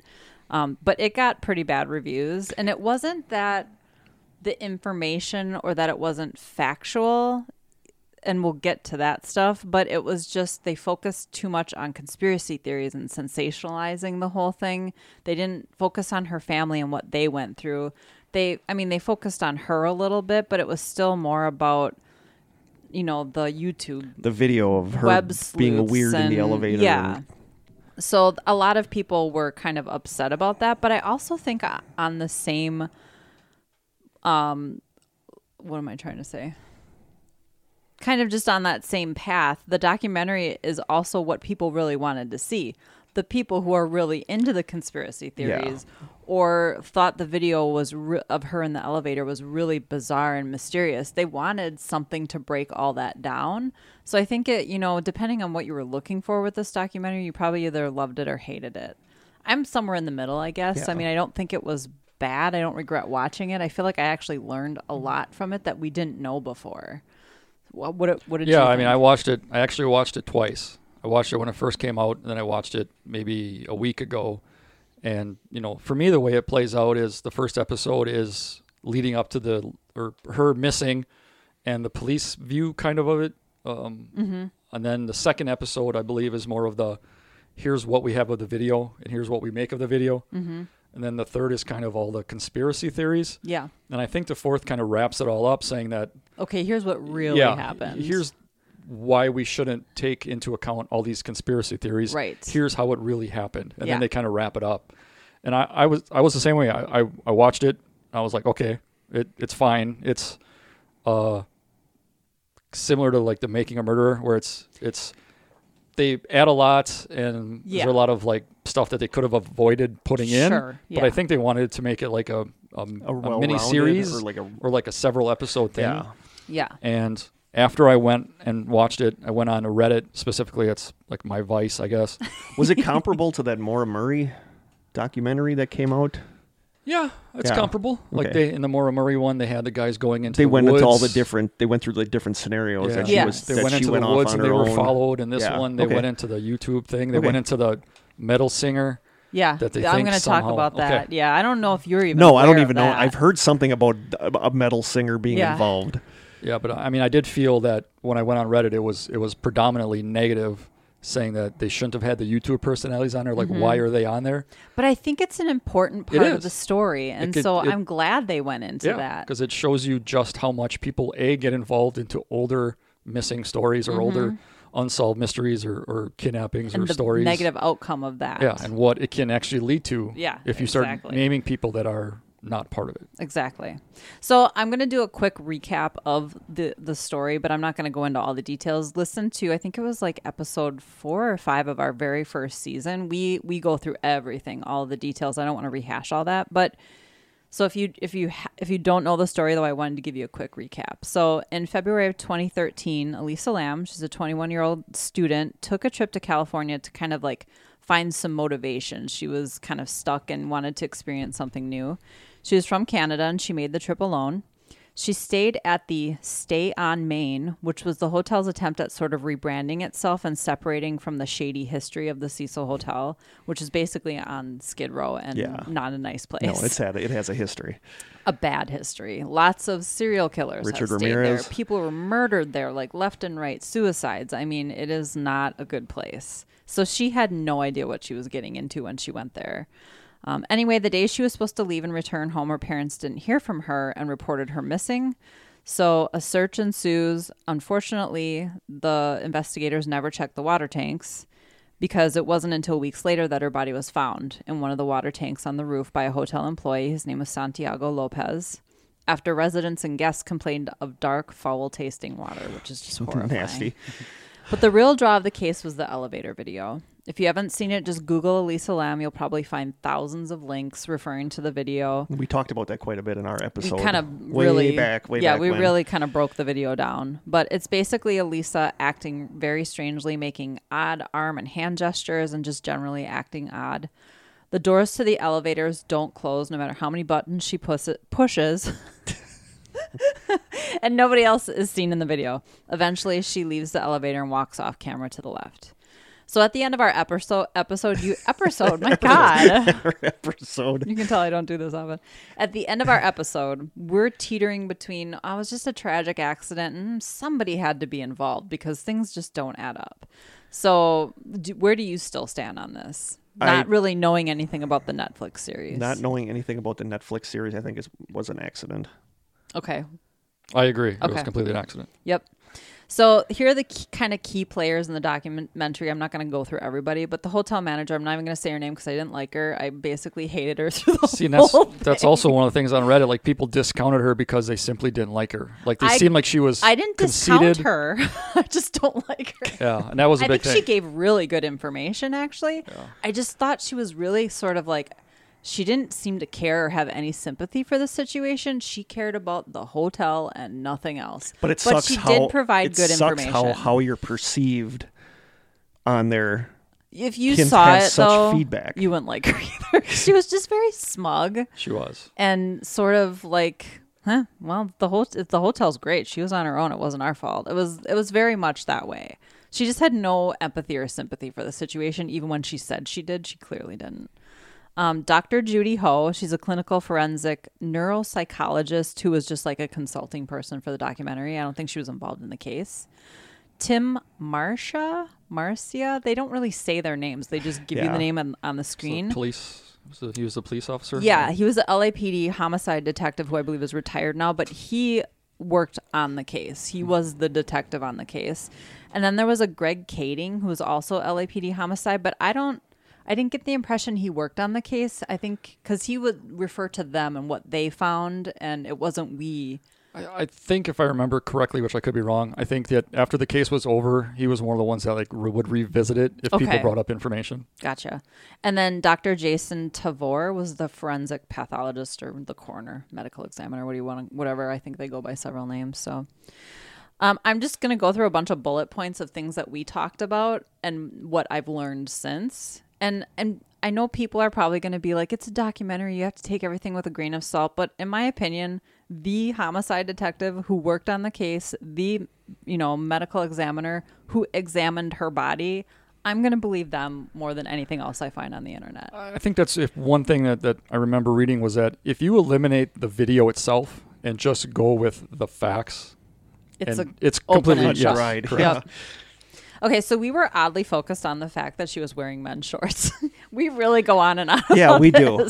And as I'm thinking about it, that's not that weird. Like no, it's not. men's clothes are generally big on you and my favorite like lounge clothes to hang out in are Jim's clothes. Like this is not weird at all. I don't think it meant she was having sex with anyone. Like these are the theories we were throwing out and I just think we focused on it too much and I now I don't really know why. Like it's not a big deal. Yeah. Um, so we wondered what the odd behavior was that caused the hotel to move her from the shared room to her own room. We didn't have that information then. So what was happening is she was leaving handwritten notes on her roommates' beds that said, "Get out, go home, and go away." And she would also lock them out of the room and make them use a password to get in. Wow. So weird, right? Yeah. So, and I- the timeline of when this stuff was happening was kind of strange. I think they moved her. It was her last night that they moved her out of the shared room to her own room. But she went into the lobby, I think that night, and kind of did like this thing. Yeah. And said, "I'm crazy." Okay, so but she had- so is LA. So yeah, so she was She had issues. acting very weird. She also went to a live audience production. I don't recall them saying what it was I don't either. but she was acting really erratically during it and she wrote this long rambling letter and demanded that they give it to the host. And so security was worried about her and they actually escorted her off the property because they thought she was some kind of a security risk. Yeah, I just looked at it like she was in the live audience of like say like Wheel of Fortune or Right. The Price is Right Yeah. or like a talk show. right That's what I got. That's what I got from it too, but they didn't say what the show was. And I thought, see, I only revisited the last episode last night because that's where they gave all this good information. But was there something about a bookstore too? yeah, there was a, a pretty popular bookstore. They actually went to it and then they interviewed, I believe, one of the owners or the owner, and just asked like if they remember what she was doing, and then they went and looked at. I don't know if they Surveillance surveillance videos, and then like possibly the books that she had she had checked out. But there wasn't anything weird about the bookstore. It's just that she was there. No, I want to say that somebody had a conversation with her, but it was super brief, Okay. and they didn't really strike it as anything more than usual. She I mean, if you look at a upbeat. bookstore, you're probably more likely not to have a couple weird people come through. not to disparage people that like to read books or anything, but I mean, it's a popular place. yeah, it is. so. Yeah, I agree. Okay. So in the middle of the episode, we are talking about, or somewhere in the episode, the toxicology report and how the levels of meds in her system were the right dosage. But the forensic pathologist, Dr. Tovar, and I think even Dr. Ho both said that the, her levels were actually too low. They were really low. And that when they looked at the police report that detailed what was left in her hotel room, the amounts of pills that were in the bottles were not what they should have been based on the fill date, they think that she stopped taking her hmm. medication. And her sister and her family confirmed that that's a pattern. She in the past she stopped taking her medication and that that would result in erratic behavior, hallucinations, delusions, paranoia and fear that somebody was after her and that she had to be hospitalized at least once. So Dr. Ho said based on all this information, it appeared that she had bipolar 1, which is the more severe bipolar and that patients can sometimes have what she called psychotic features. And Elisa was on an antipsychotic medication. So if she wasn't taking that, I mean, obviously there could be some pretty dire consequences. I mean, like, I, obviously, I, I I'm not bipolar, um, but I'm diabetic. So when I am a little bit higher than normal, I, I feel no different whatsoever. Um, when I'm low, it's a complete different feeling. Really? It's, yeah, it's Like I've only been- mental, your mental state. yeah, you're changes? confused. You're kind of talking a little bit differently. Um, I've only been low once or twice, and I, I hate it. Um, I know some people that are diabetic as well, and I've been on some websites. And when I was, you know, told, I think I've only been diabetic for like five years or whatever. But when I was going through my initial like counseling sessions, they kind of help you to fill in on how your life's going to change a little bit with diet and and medicine. That uh, I- I've heard some stories of people being low, but not super low, that just have hallucinations, that talk to themselves. Um, we actually had an incident at our job uh, where a guy went low, and he was in a bathroom stall, and he was just kind of doing some weird weird stuff. Yeah, I have And- I have friends that have diabetes pretty bad, and and when one of them I know in particular is goes low, it's very it can be very bad and very uncharacteristic of her. Yeah, and then Hmm. if somebody were to know you were diabetic and gave you your medicine, your dosage would go back up. Yeah. So drastically. yeah, Yeah. and it, I'm not trying to compare, obviously, No, but you it, Bipolar- it Bipolar is. to being diabetes. diabetic, but there is some similarities. Yeah. So Yeah, how, just how your mental state Yeah. can change if you're not monitoring Yep. your your meds, right? So the elevator video. Yes, it's really odd, but all of it is actually pretty explainable. She's not possessed. No, she's not possessed. Particularly the part about the doors never closing. We talk about that a lot. And it wasn't um, in the episode I watched last night, but Jim and I, he watched the whole thing with me and he remembers this. So I'm hoping you can confirm. Didn't they analyze the video close enough to know that she pushed the door open button? yeah, they, Okay. they, she was she kept pushing the door open button as one of her.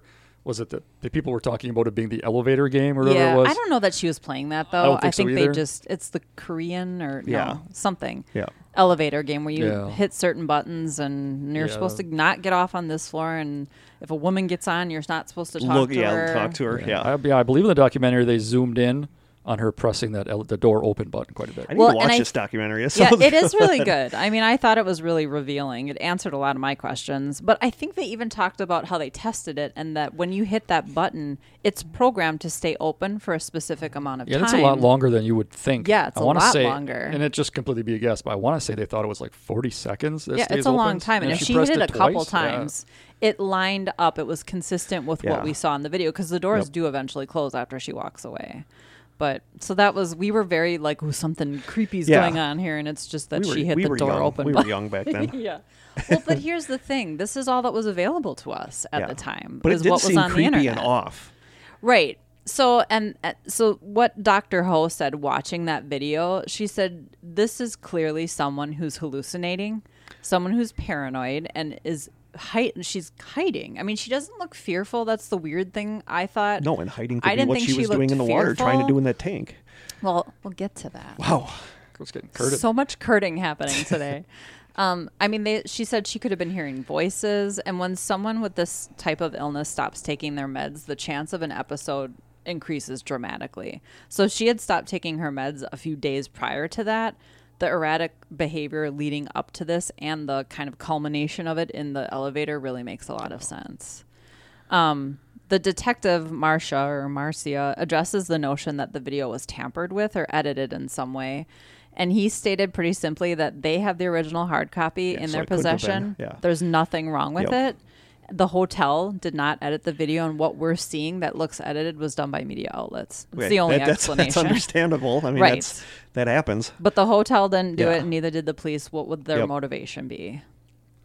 Um, so back to someone, what Dr. Host was saying about someone who's in the middle of a psychotic episode. If she felt she was in danger, like if she's hallucinating and thinks someone's messing with her when she's she's in Yeah. the elevator, that could spark sort of this fear that someone's you know out to get her. And she said she could have literally been at that point like running for her life, looking for a place to hide.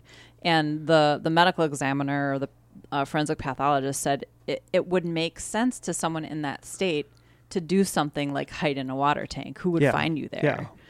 So she became. he- Here's what he kind of thinks happened to her. She climbed up into the water tank.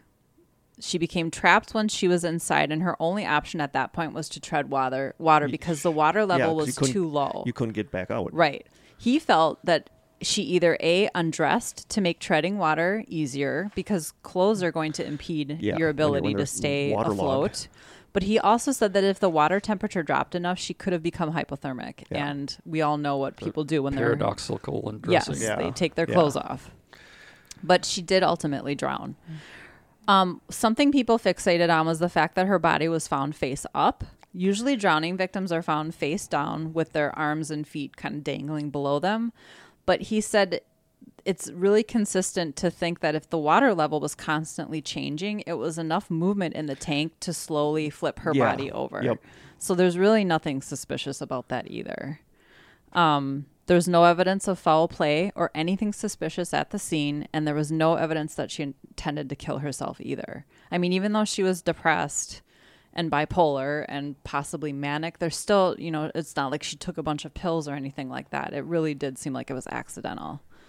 Um, about the lid, this is like a big, a big Yep. point.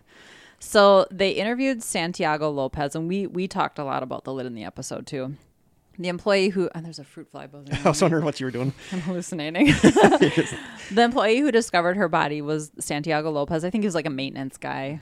Um, he states in the interview, he's on the documentary, and then they, of course, zoom into something that looks like this that's highlighted Yeah. with his statement that clearly says when he climbed the tank, he found the lid open. Okay, He that answers a lot. yeah. Then Unfortunately, what happened is an officer giving a press conference, and they sh- they flashed to it. He misspoke, and he even says something to the effect of, "I believe I've been informed that the lid was closed." Yeah. and that's all it took. yeah, and then it's officially The media cl- ran with closed. it. Yeah, Yes, and so this information that it was actually open when they found it never came out, and that one detail led everyone to believe that someone else had to be involved because one person misspoke about that one detail.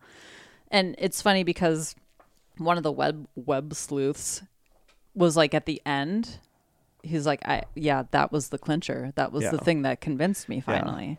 Okay, so the web sleuths, the people who quote unquote became captivated by the case. We, you know, we mentioned at this time like 4 years ago how people were really drawn in by it, especially the video. But what I didn't realize until I watched this series is the obsession that that people had over this. Like people spent hundreds of hours investigating this case on their own from their, you know, living rooms. I was just kind of shocked at that that people basically spent all of their free time kind of like looking Maura into Murray. this case. I mean, it's a lot like Maura Murray. yeah, yeah. And uh, there were people that drove specifically to the Cecil Hotel just to do a walkthrough, just to, To say that they investigate were it. they were here. Wow.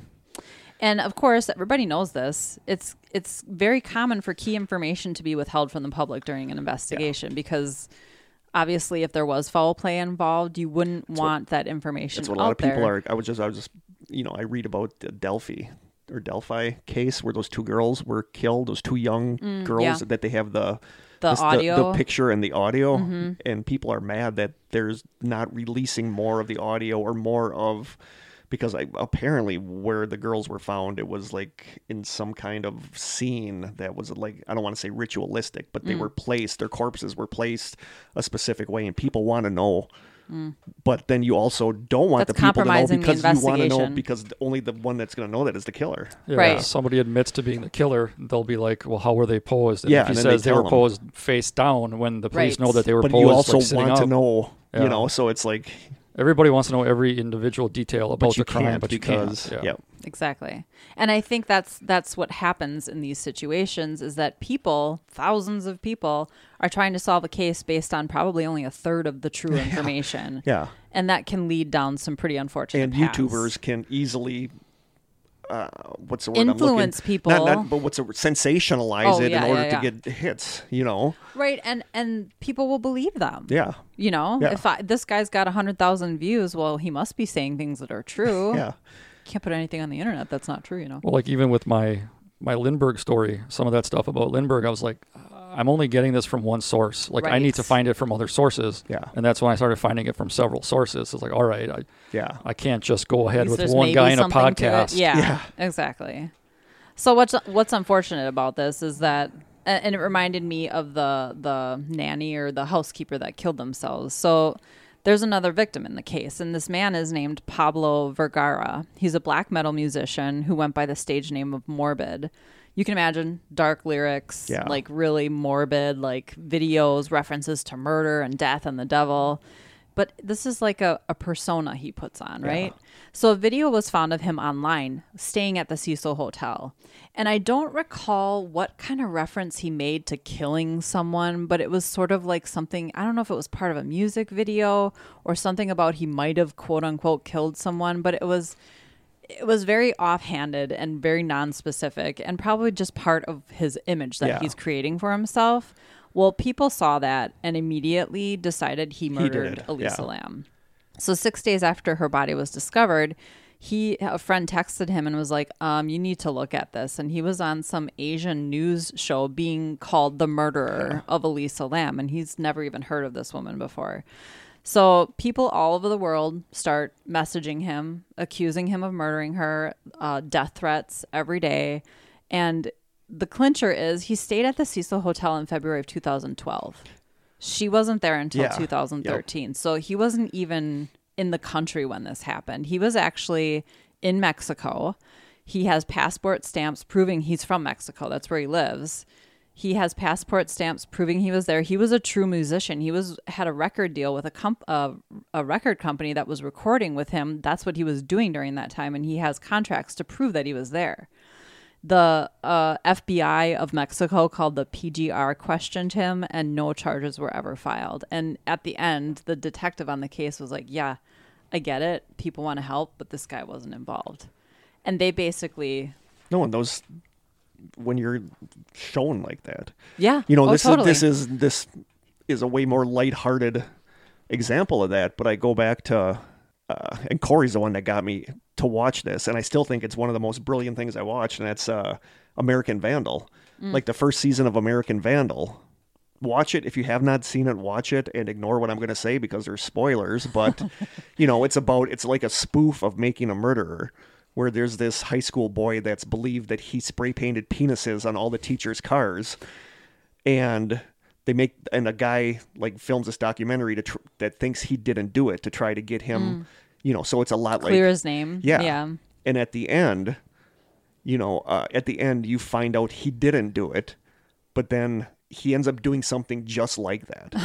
And then Yeah. they ask him why he did it. And they show when he is sitting towards the end of the series, sitting with all his friends from school, watching the documentary they made about him and watching all of these people say, no, the guy's an idiot. Of course he did it. You know, like they're Right. interviewing his classmates. Mm-hmm. And at the end, he says, well, that's what people believe I am. Why shouldn't I be that? Fulfill their yeah. Yeah, so I mean, it, it shows that like when you're when you, when you get out there as being the guy, you can't shake that. Yeah, you know?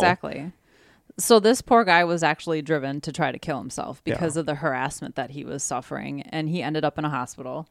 And he hasn't. Re- this is like seven years ago now, or how? Somebody else do the math. I don't know when this documentary came out, but he hasn't recorded any music since. Like his whole life has completely changed, and even when they From, from one from something insignificant. some, something yeah totally. People just read into it and they wanted someone to blame. Yeah, exactly. and so they blamed him. Exactly. and i think that was that was the frustrating part about the documentary for me but i think it was an, an important piece is the, all of these people on the internet trying to solve the case. There was there was one guy and he was a prominent one that they kept showing throughout. He they were interviewing him but they would show clips of their videos that they had been posting all this time about the case. And he says something about how he's so upset about the the autopsy and I'm sorry guys I've been investigating this for hundreds of hours and I just have to disagree with the with the coroner and I'm thinking okay guy in your basement on the internet with no medical degree Yeah. I mean people just become And only secondhanded secondhand evidence and secondhand theories. right and- uh, all all they could find was what was on the internet Yeah. at the I time think you know we were talking about that earlier too. Like even like the Maura Murray subreddits that I'm on, they have people that discount quote unquote professionals. I guess not quote unquote. They're actually professionals, right and they're saying, well, they must be wrong, whether it's a doctor or an attorney or they're the on it. police. Yeah. And it's like you have these people that do this as their job. No offense to anybody that does this, but if you're just observing the case from the outside, Mm-hmm. you're not a professional in anything. If you work as uh, a nurse, that doesn't give you the expertise to try to be well, here's how the police should investigate, or here's what Forensic they missed. Yes. right? And they always think that they're smarter than and we, the we actual tied that in professionals. with you know we're going to talk about this in a future episode, but the armchair treasure hunt, the secret Yeah. that Kory and I Mm-hmm. Armchair follow, and, there, and there's people that are convinced they know where these buried casks are, and they will not listen to anybody else saying no, and like anybody else using evidence to say no, it's not here. They're so convinced it's there that it's in their spot that they won't listen to anything else, and that's that's what's kind of happening if, with more somebody too. does like post an alternate theory, they get just destroyed by the Yeah. people. And if you're the if you're in the minority on where something is or a point of view, the majority just discount you and just beat you down and, yeah, and and like make it difficult for you to even be like, all right, can we just talk about this? You know, you state your facts, I'll state mine, and just they don't they don't care. No, like Kory and I were talking Right. about on drive down here, like the Maura Murray subreddit is almost not even about Maura Murray anymore. It's all infighting between, between- Renner Oh, and man. Uh, admins And and, the admin- the Twitter admins fights, and, and, it's uh, not about the missing girl anymore. It's No, about Right. yeah. who's right. Yeah. and focus is all wrong Yeah. now. Well, and that I think that's the the whole point that I, I'm glad the documentary kind of covered those people, even though people didn't like that part of it. it it's a real kind of message to people that look at what you they destroyed this guy's life for nothing, and and I but understand. con- conversely, like look at the Kristen Smart thing, where this Yeah. guy did this podcast, and now the the son and the dad are in jail that they are pretty sure did it. So sometimes getting that stuff out there helps, yeah, but sometimes it ruins lives. you know, right i just think there's a fine line between wanting to help and and misinformation Yeah. and accusing people that you have no information about and and and refusing to believe the facts that are right in front of you even though you're not involved in it and you have no professional training whatsoever like i just think it- it's just a dangerous scenario and there's a fine line and i think what this boiled down to is that people just became so invested in it they wanted someone to hold accountable and they couldn't accept the fact that the only person accountable was elisa yeah. they can't accept it Yeah. because now nobody can be held accountable or be put in jail for it. Yeah, The- they had that one YouTuber who started crying because he felt like he knew her oh my gosh. and like they never met, and No. then like it just it. I know he a lot had of the someone take a video of themselves putting their hand on her headstone for him because Yeah. he couldn't do it himself. I'm like, wow, dude. And I get it when you're invested 100 hours into something, you think you're a quote unquote expert on it. But when you get emotionally involved Yes. and not looking at it subjectively, that's when that stuff. And like even for Morbid, he never got an apology. right. Never. He never got anybody Nope. ever said anything or reached out to him. I think maybe one person may have reached out and said, "Hey, I'm sorry I brought your name up," but he didn't get any kind of apologies or any Right. kind of sorry. We pretty much ruined your life for the last while. And Yeah. Yeah. It's crazy. So we do mention in the in the episode, hey, I think they're making a movie about this. I, I I didn't realize it, but that movie that I texted you, I think last week, and I'm like, yeah, don't watch this. It's stupid. It's called Followed.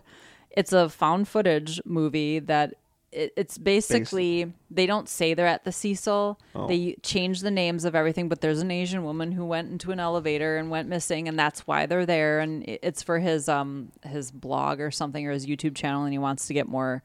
If he gets a certain number of subscribers, he'll get like a like a lot of money. Yeah. That's what the goal is behind it. And it's just it's not that scary. It's really kind of hokey. It's overproduced. It doesn't feel like a found footage film. Yeah. It feels like a movie that was made to look like a found footage film. So that's the movie we're referring to that I didn't even know I unwittingly watched. But and a lot of I these don't YouTube recommend channels, it. like looking into this, are monetized. Monetized, where Mm-hmm. the more hits they get, the more money they get. So the more Yeah. lurid they're going to be, and more sensational they're going to be with the stuff. Spreading Yeah, misinformation. there, there is one of the YouTubers that was on the the Elisa Lam one that I do follow.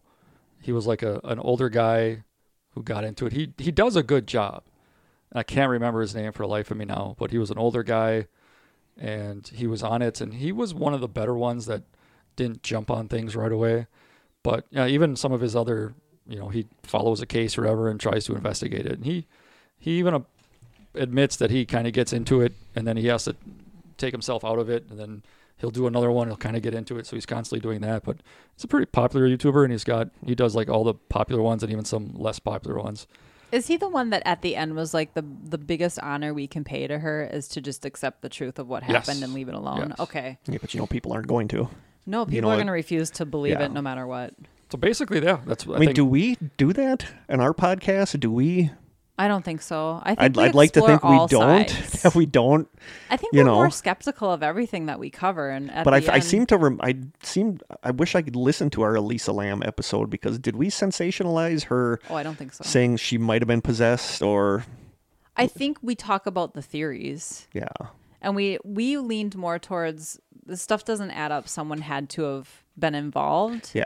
We we were like, but there's we were, nothing we were- paranormal about yeah, this. but we, I think we were going off. But we were going off of the half information that Yeah. was out there at the time. I Well, I think, think- we're pretty good about well, I mean, this episode also shows that you guys are willing to go back. yes. You know, it's not like you do a, a, a podcast and then forget about it. right. Yeah. You guys do go back and and reanalyze I feel and like- change it a little bit to be like, okay, here's what the facts are now. I feel like we need to do that more. We need to go back and talk about Maura Murray again with Well, that's a, what I always said, you guys. with a, a better timeline. that why- doesn't involve a recipe for a steak burrito. I think Yeah. we've talked about that too, where you guys should go back periodically and like, here's any updates from Because, yeah. season one, and just have a whole podcast based Yeah. on.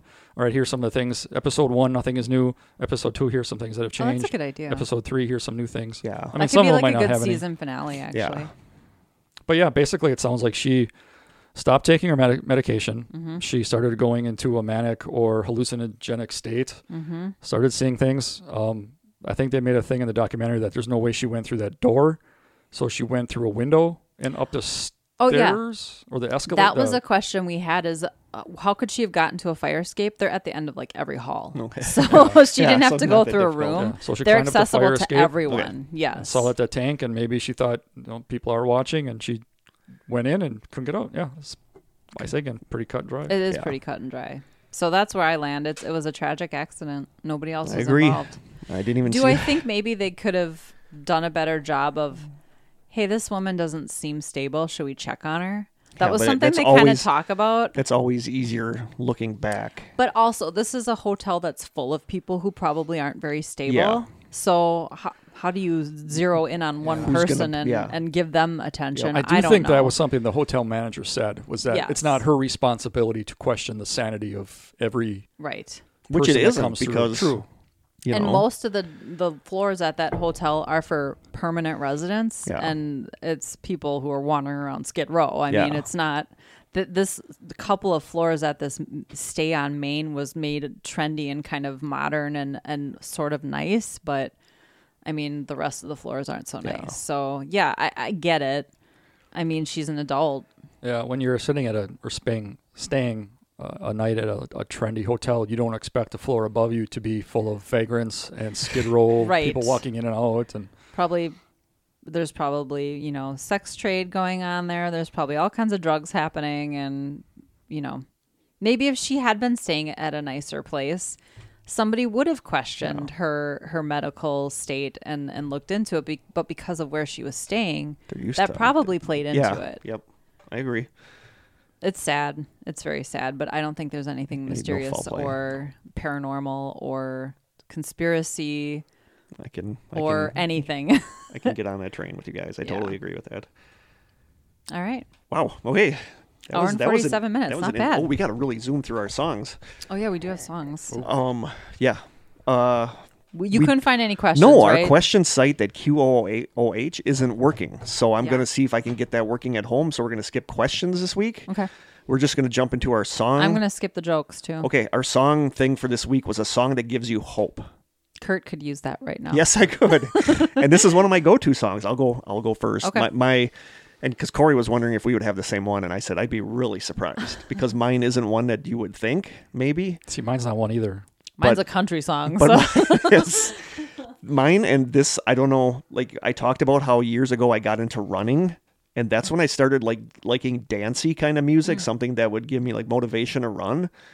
And one of my go-to songs when I'm down and when I need a song that uh, like gives me hope is the song "Don't You Worry, Child" by Swedish House Mafia. oh. Yeah, that's a really good song. It is a really yeah. good song, and uh, a lot of it is the video. Like Hmm. the video shows. I've never been to a rave or an EDM concert Whatever. ever, nor would I probably ever go to one. We know you got glow But this is just like a really, a, it's a good like song, and then like halfway through the song, it, it kicks in with like a like a ravey, and it shows Techno like the beat. crowd. It shows everybody happy, Hmm. and it just makes me happy. And I think it's a really uplifting song. But my song is "Don't You Worry, Child" by Swedish House Mafia. I Yeah, like think I the- actually know that one. Yeah, like the "Don't You Worry, Child" part is like a gospelish. Yeah, you know, it's like kind of sung almost. by like like almost like rhythm and bluesish. yeah. Yeah. I think I'm picturing the right song. I'm making sure I'm calling it the right. Yeah, "Don't You Worry, Child" by Swedish House Mafia, and I'll post a video. But I love, love, love that song. And when I was running, that was like one of my songs, and like that was the first song that popped into my head for a song that gives me hope. Nice. See, mine's the same. The first the first song that popped in my head is a song from the '60s, and it's not what you. I, I don't think it would be considered something that you would give you hope, but it does for me, and that's the Byrds with "Turn, Turn, Turn." Oh, that's a great That, song. that is not one that I would have thought you would have picked. and it every time it comes on, you know, I know it's. I believe it's Bible verses just sung. It kind of is, yeah. I don't know if it's like Huh. Yeah, if you think about it. Yeah. Ecclesiastes, Yeah, no, it is. It, it's biblical. I know that. And it's just it it talks about all these different things. Like if if this doesn't work, you know, wait a little bit. yeah, And mm-hmm.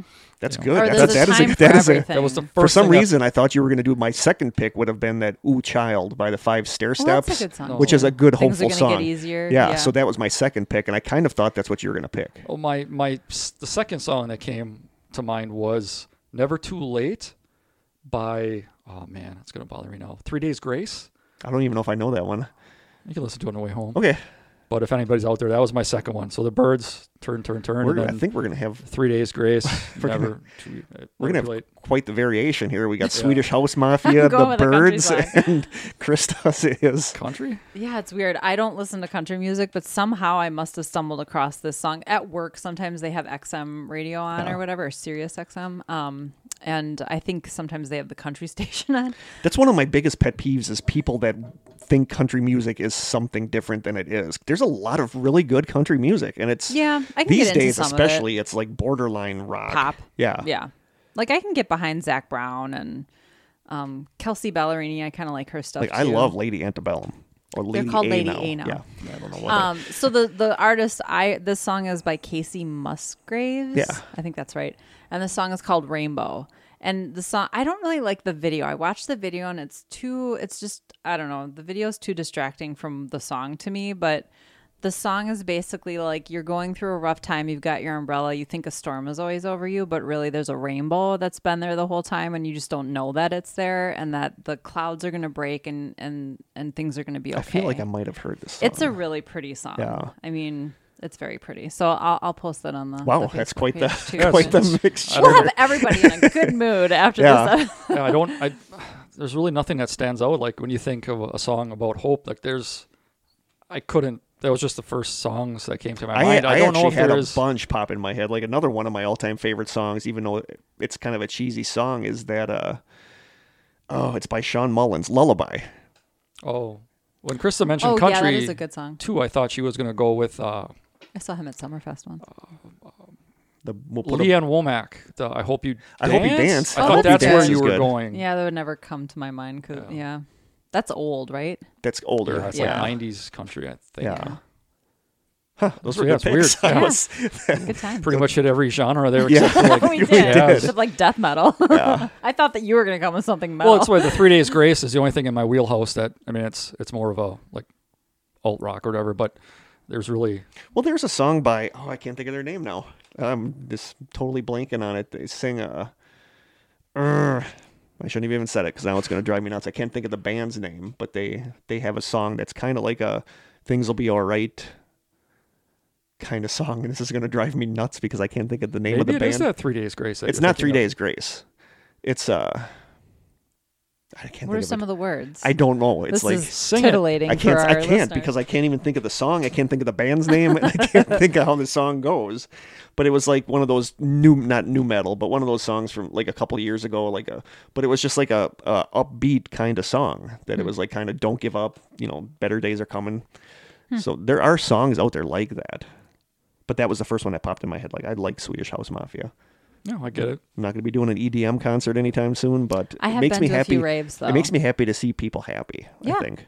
People are generally really happy at raves. I can tell you that. yeah, you can. It may be fueled by you drugs. and your you and your tea, whatever that tea was, ayahuasca. Ayahuasca. Oh, yeah, ayahuasca. I've never taken ayahuasca. Okay, Is that it for I think today? that's it. We're an hour and fifty three minutes. Perfect. Glad I could help. We could do we could do one joke. Okay, I'm gonna do the laugh out loud jokes because they're way funnier. Um, what did the bride say when she dropped her bouquet? Whoops. You're close. Whoopsie daisies. Uh, Hold on. This deserves a. Uh...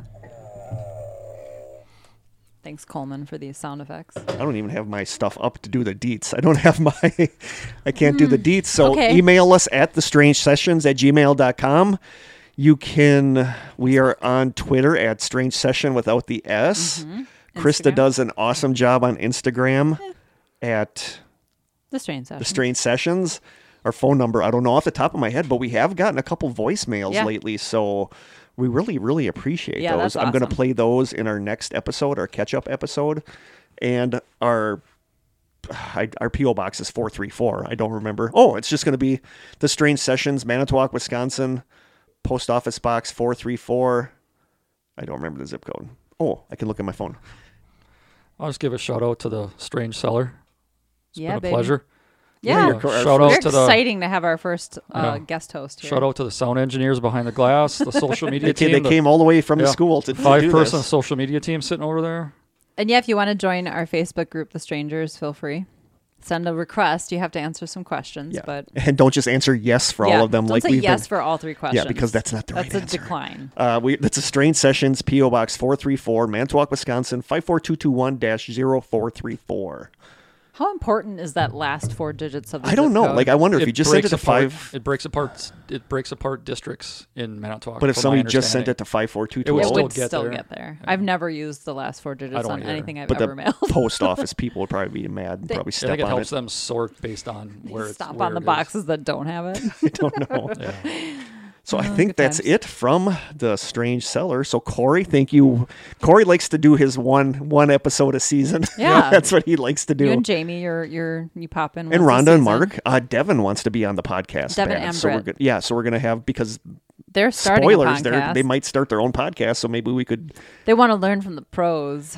We'll have to see if we can get some in here. Forget to bring their deets and sometimes don't do taste yeah, we, tests. yeah, we can't get in our questions. I forgot the deets. We don't have a flash drive. I'll I'll find the flash drive. So yeah, we're a- we're a hot mess, but somehow we make it work. And people still like to listen. So Kory, thank you so much for joining. Yeah, Thanks for having me. Uh, start planning already for your next episode next season. All right, it gives me enough time. To, Give you enough time. yeah, but when Kory jumps into something, he does a good job yeah, of he dives researching it. in. I mean, he does some good research. I look on Wikipedia. and I'm like, all right, that's enough. I'll make up the rest. I watch a TV show.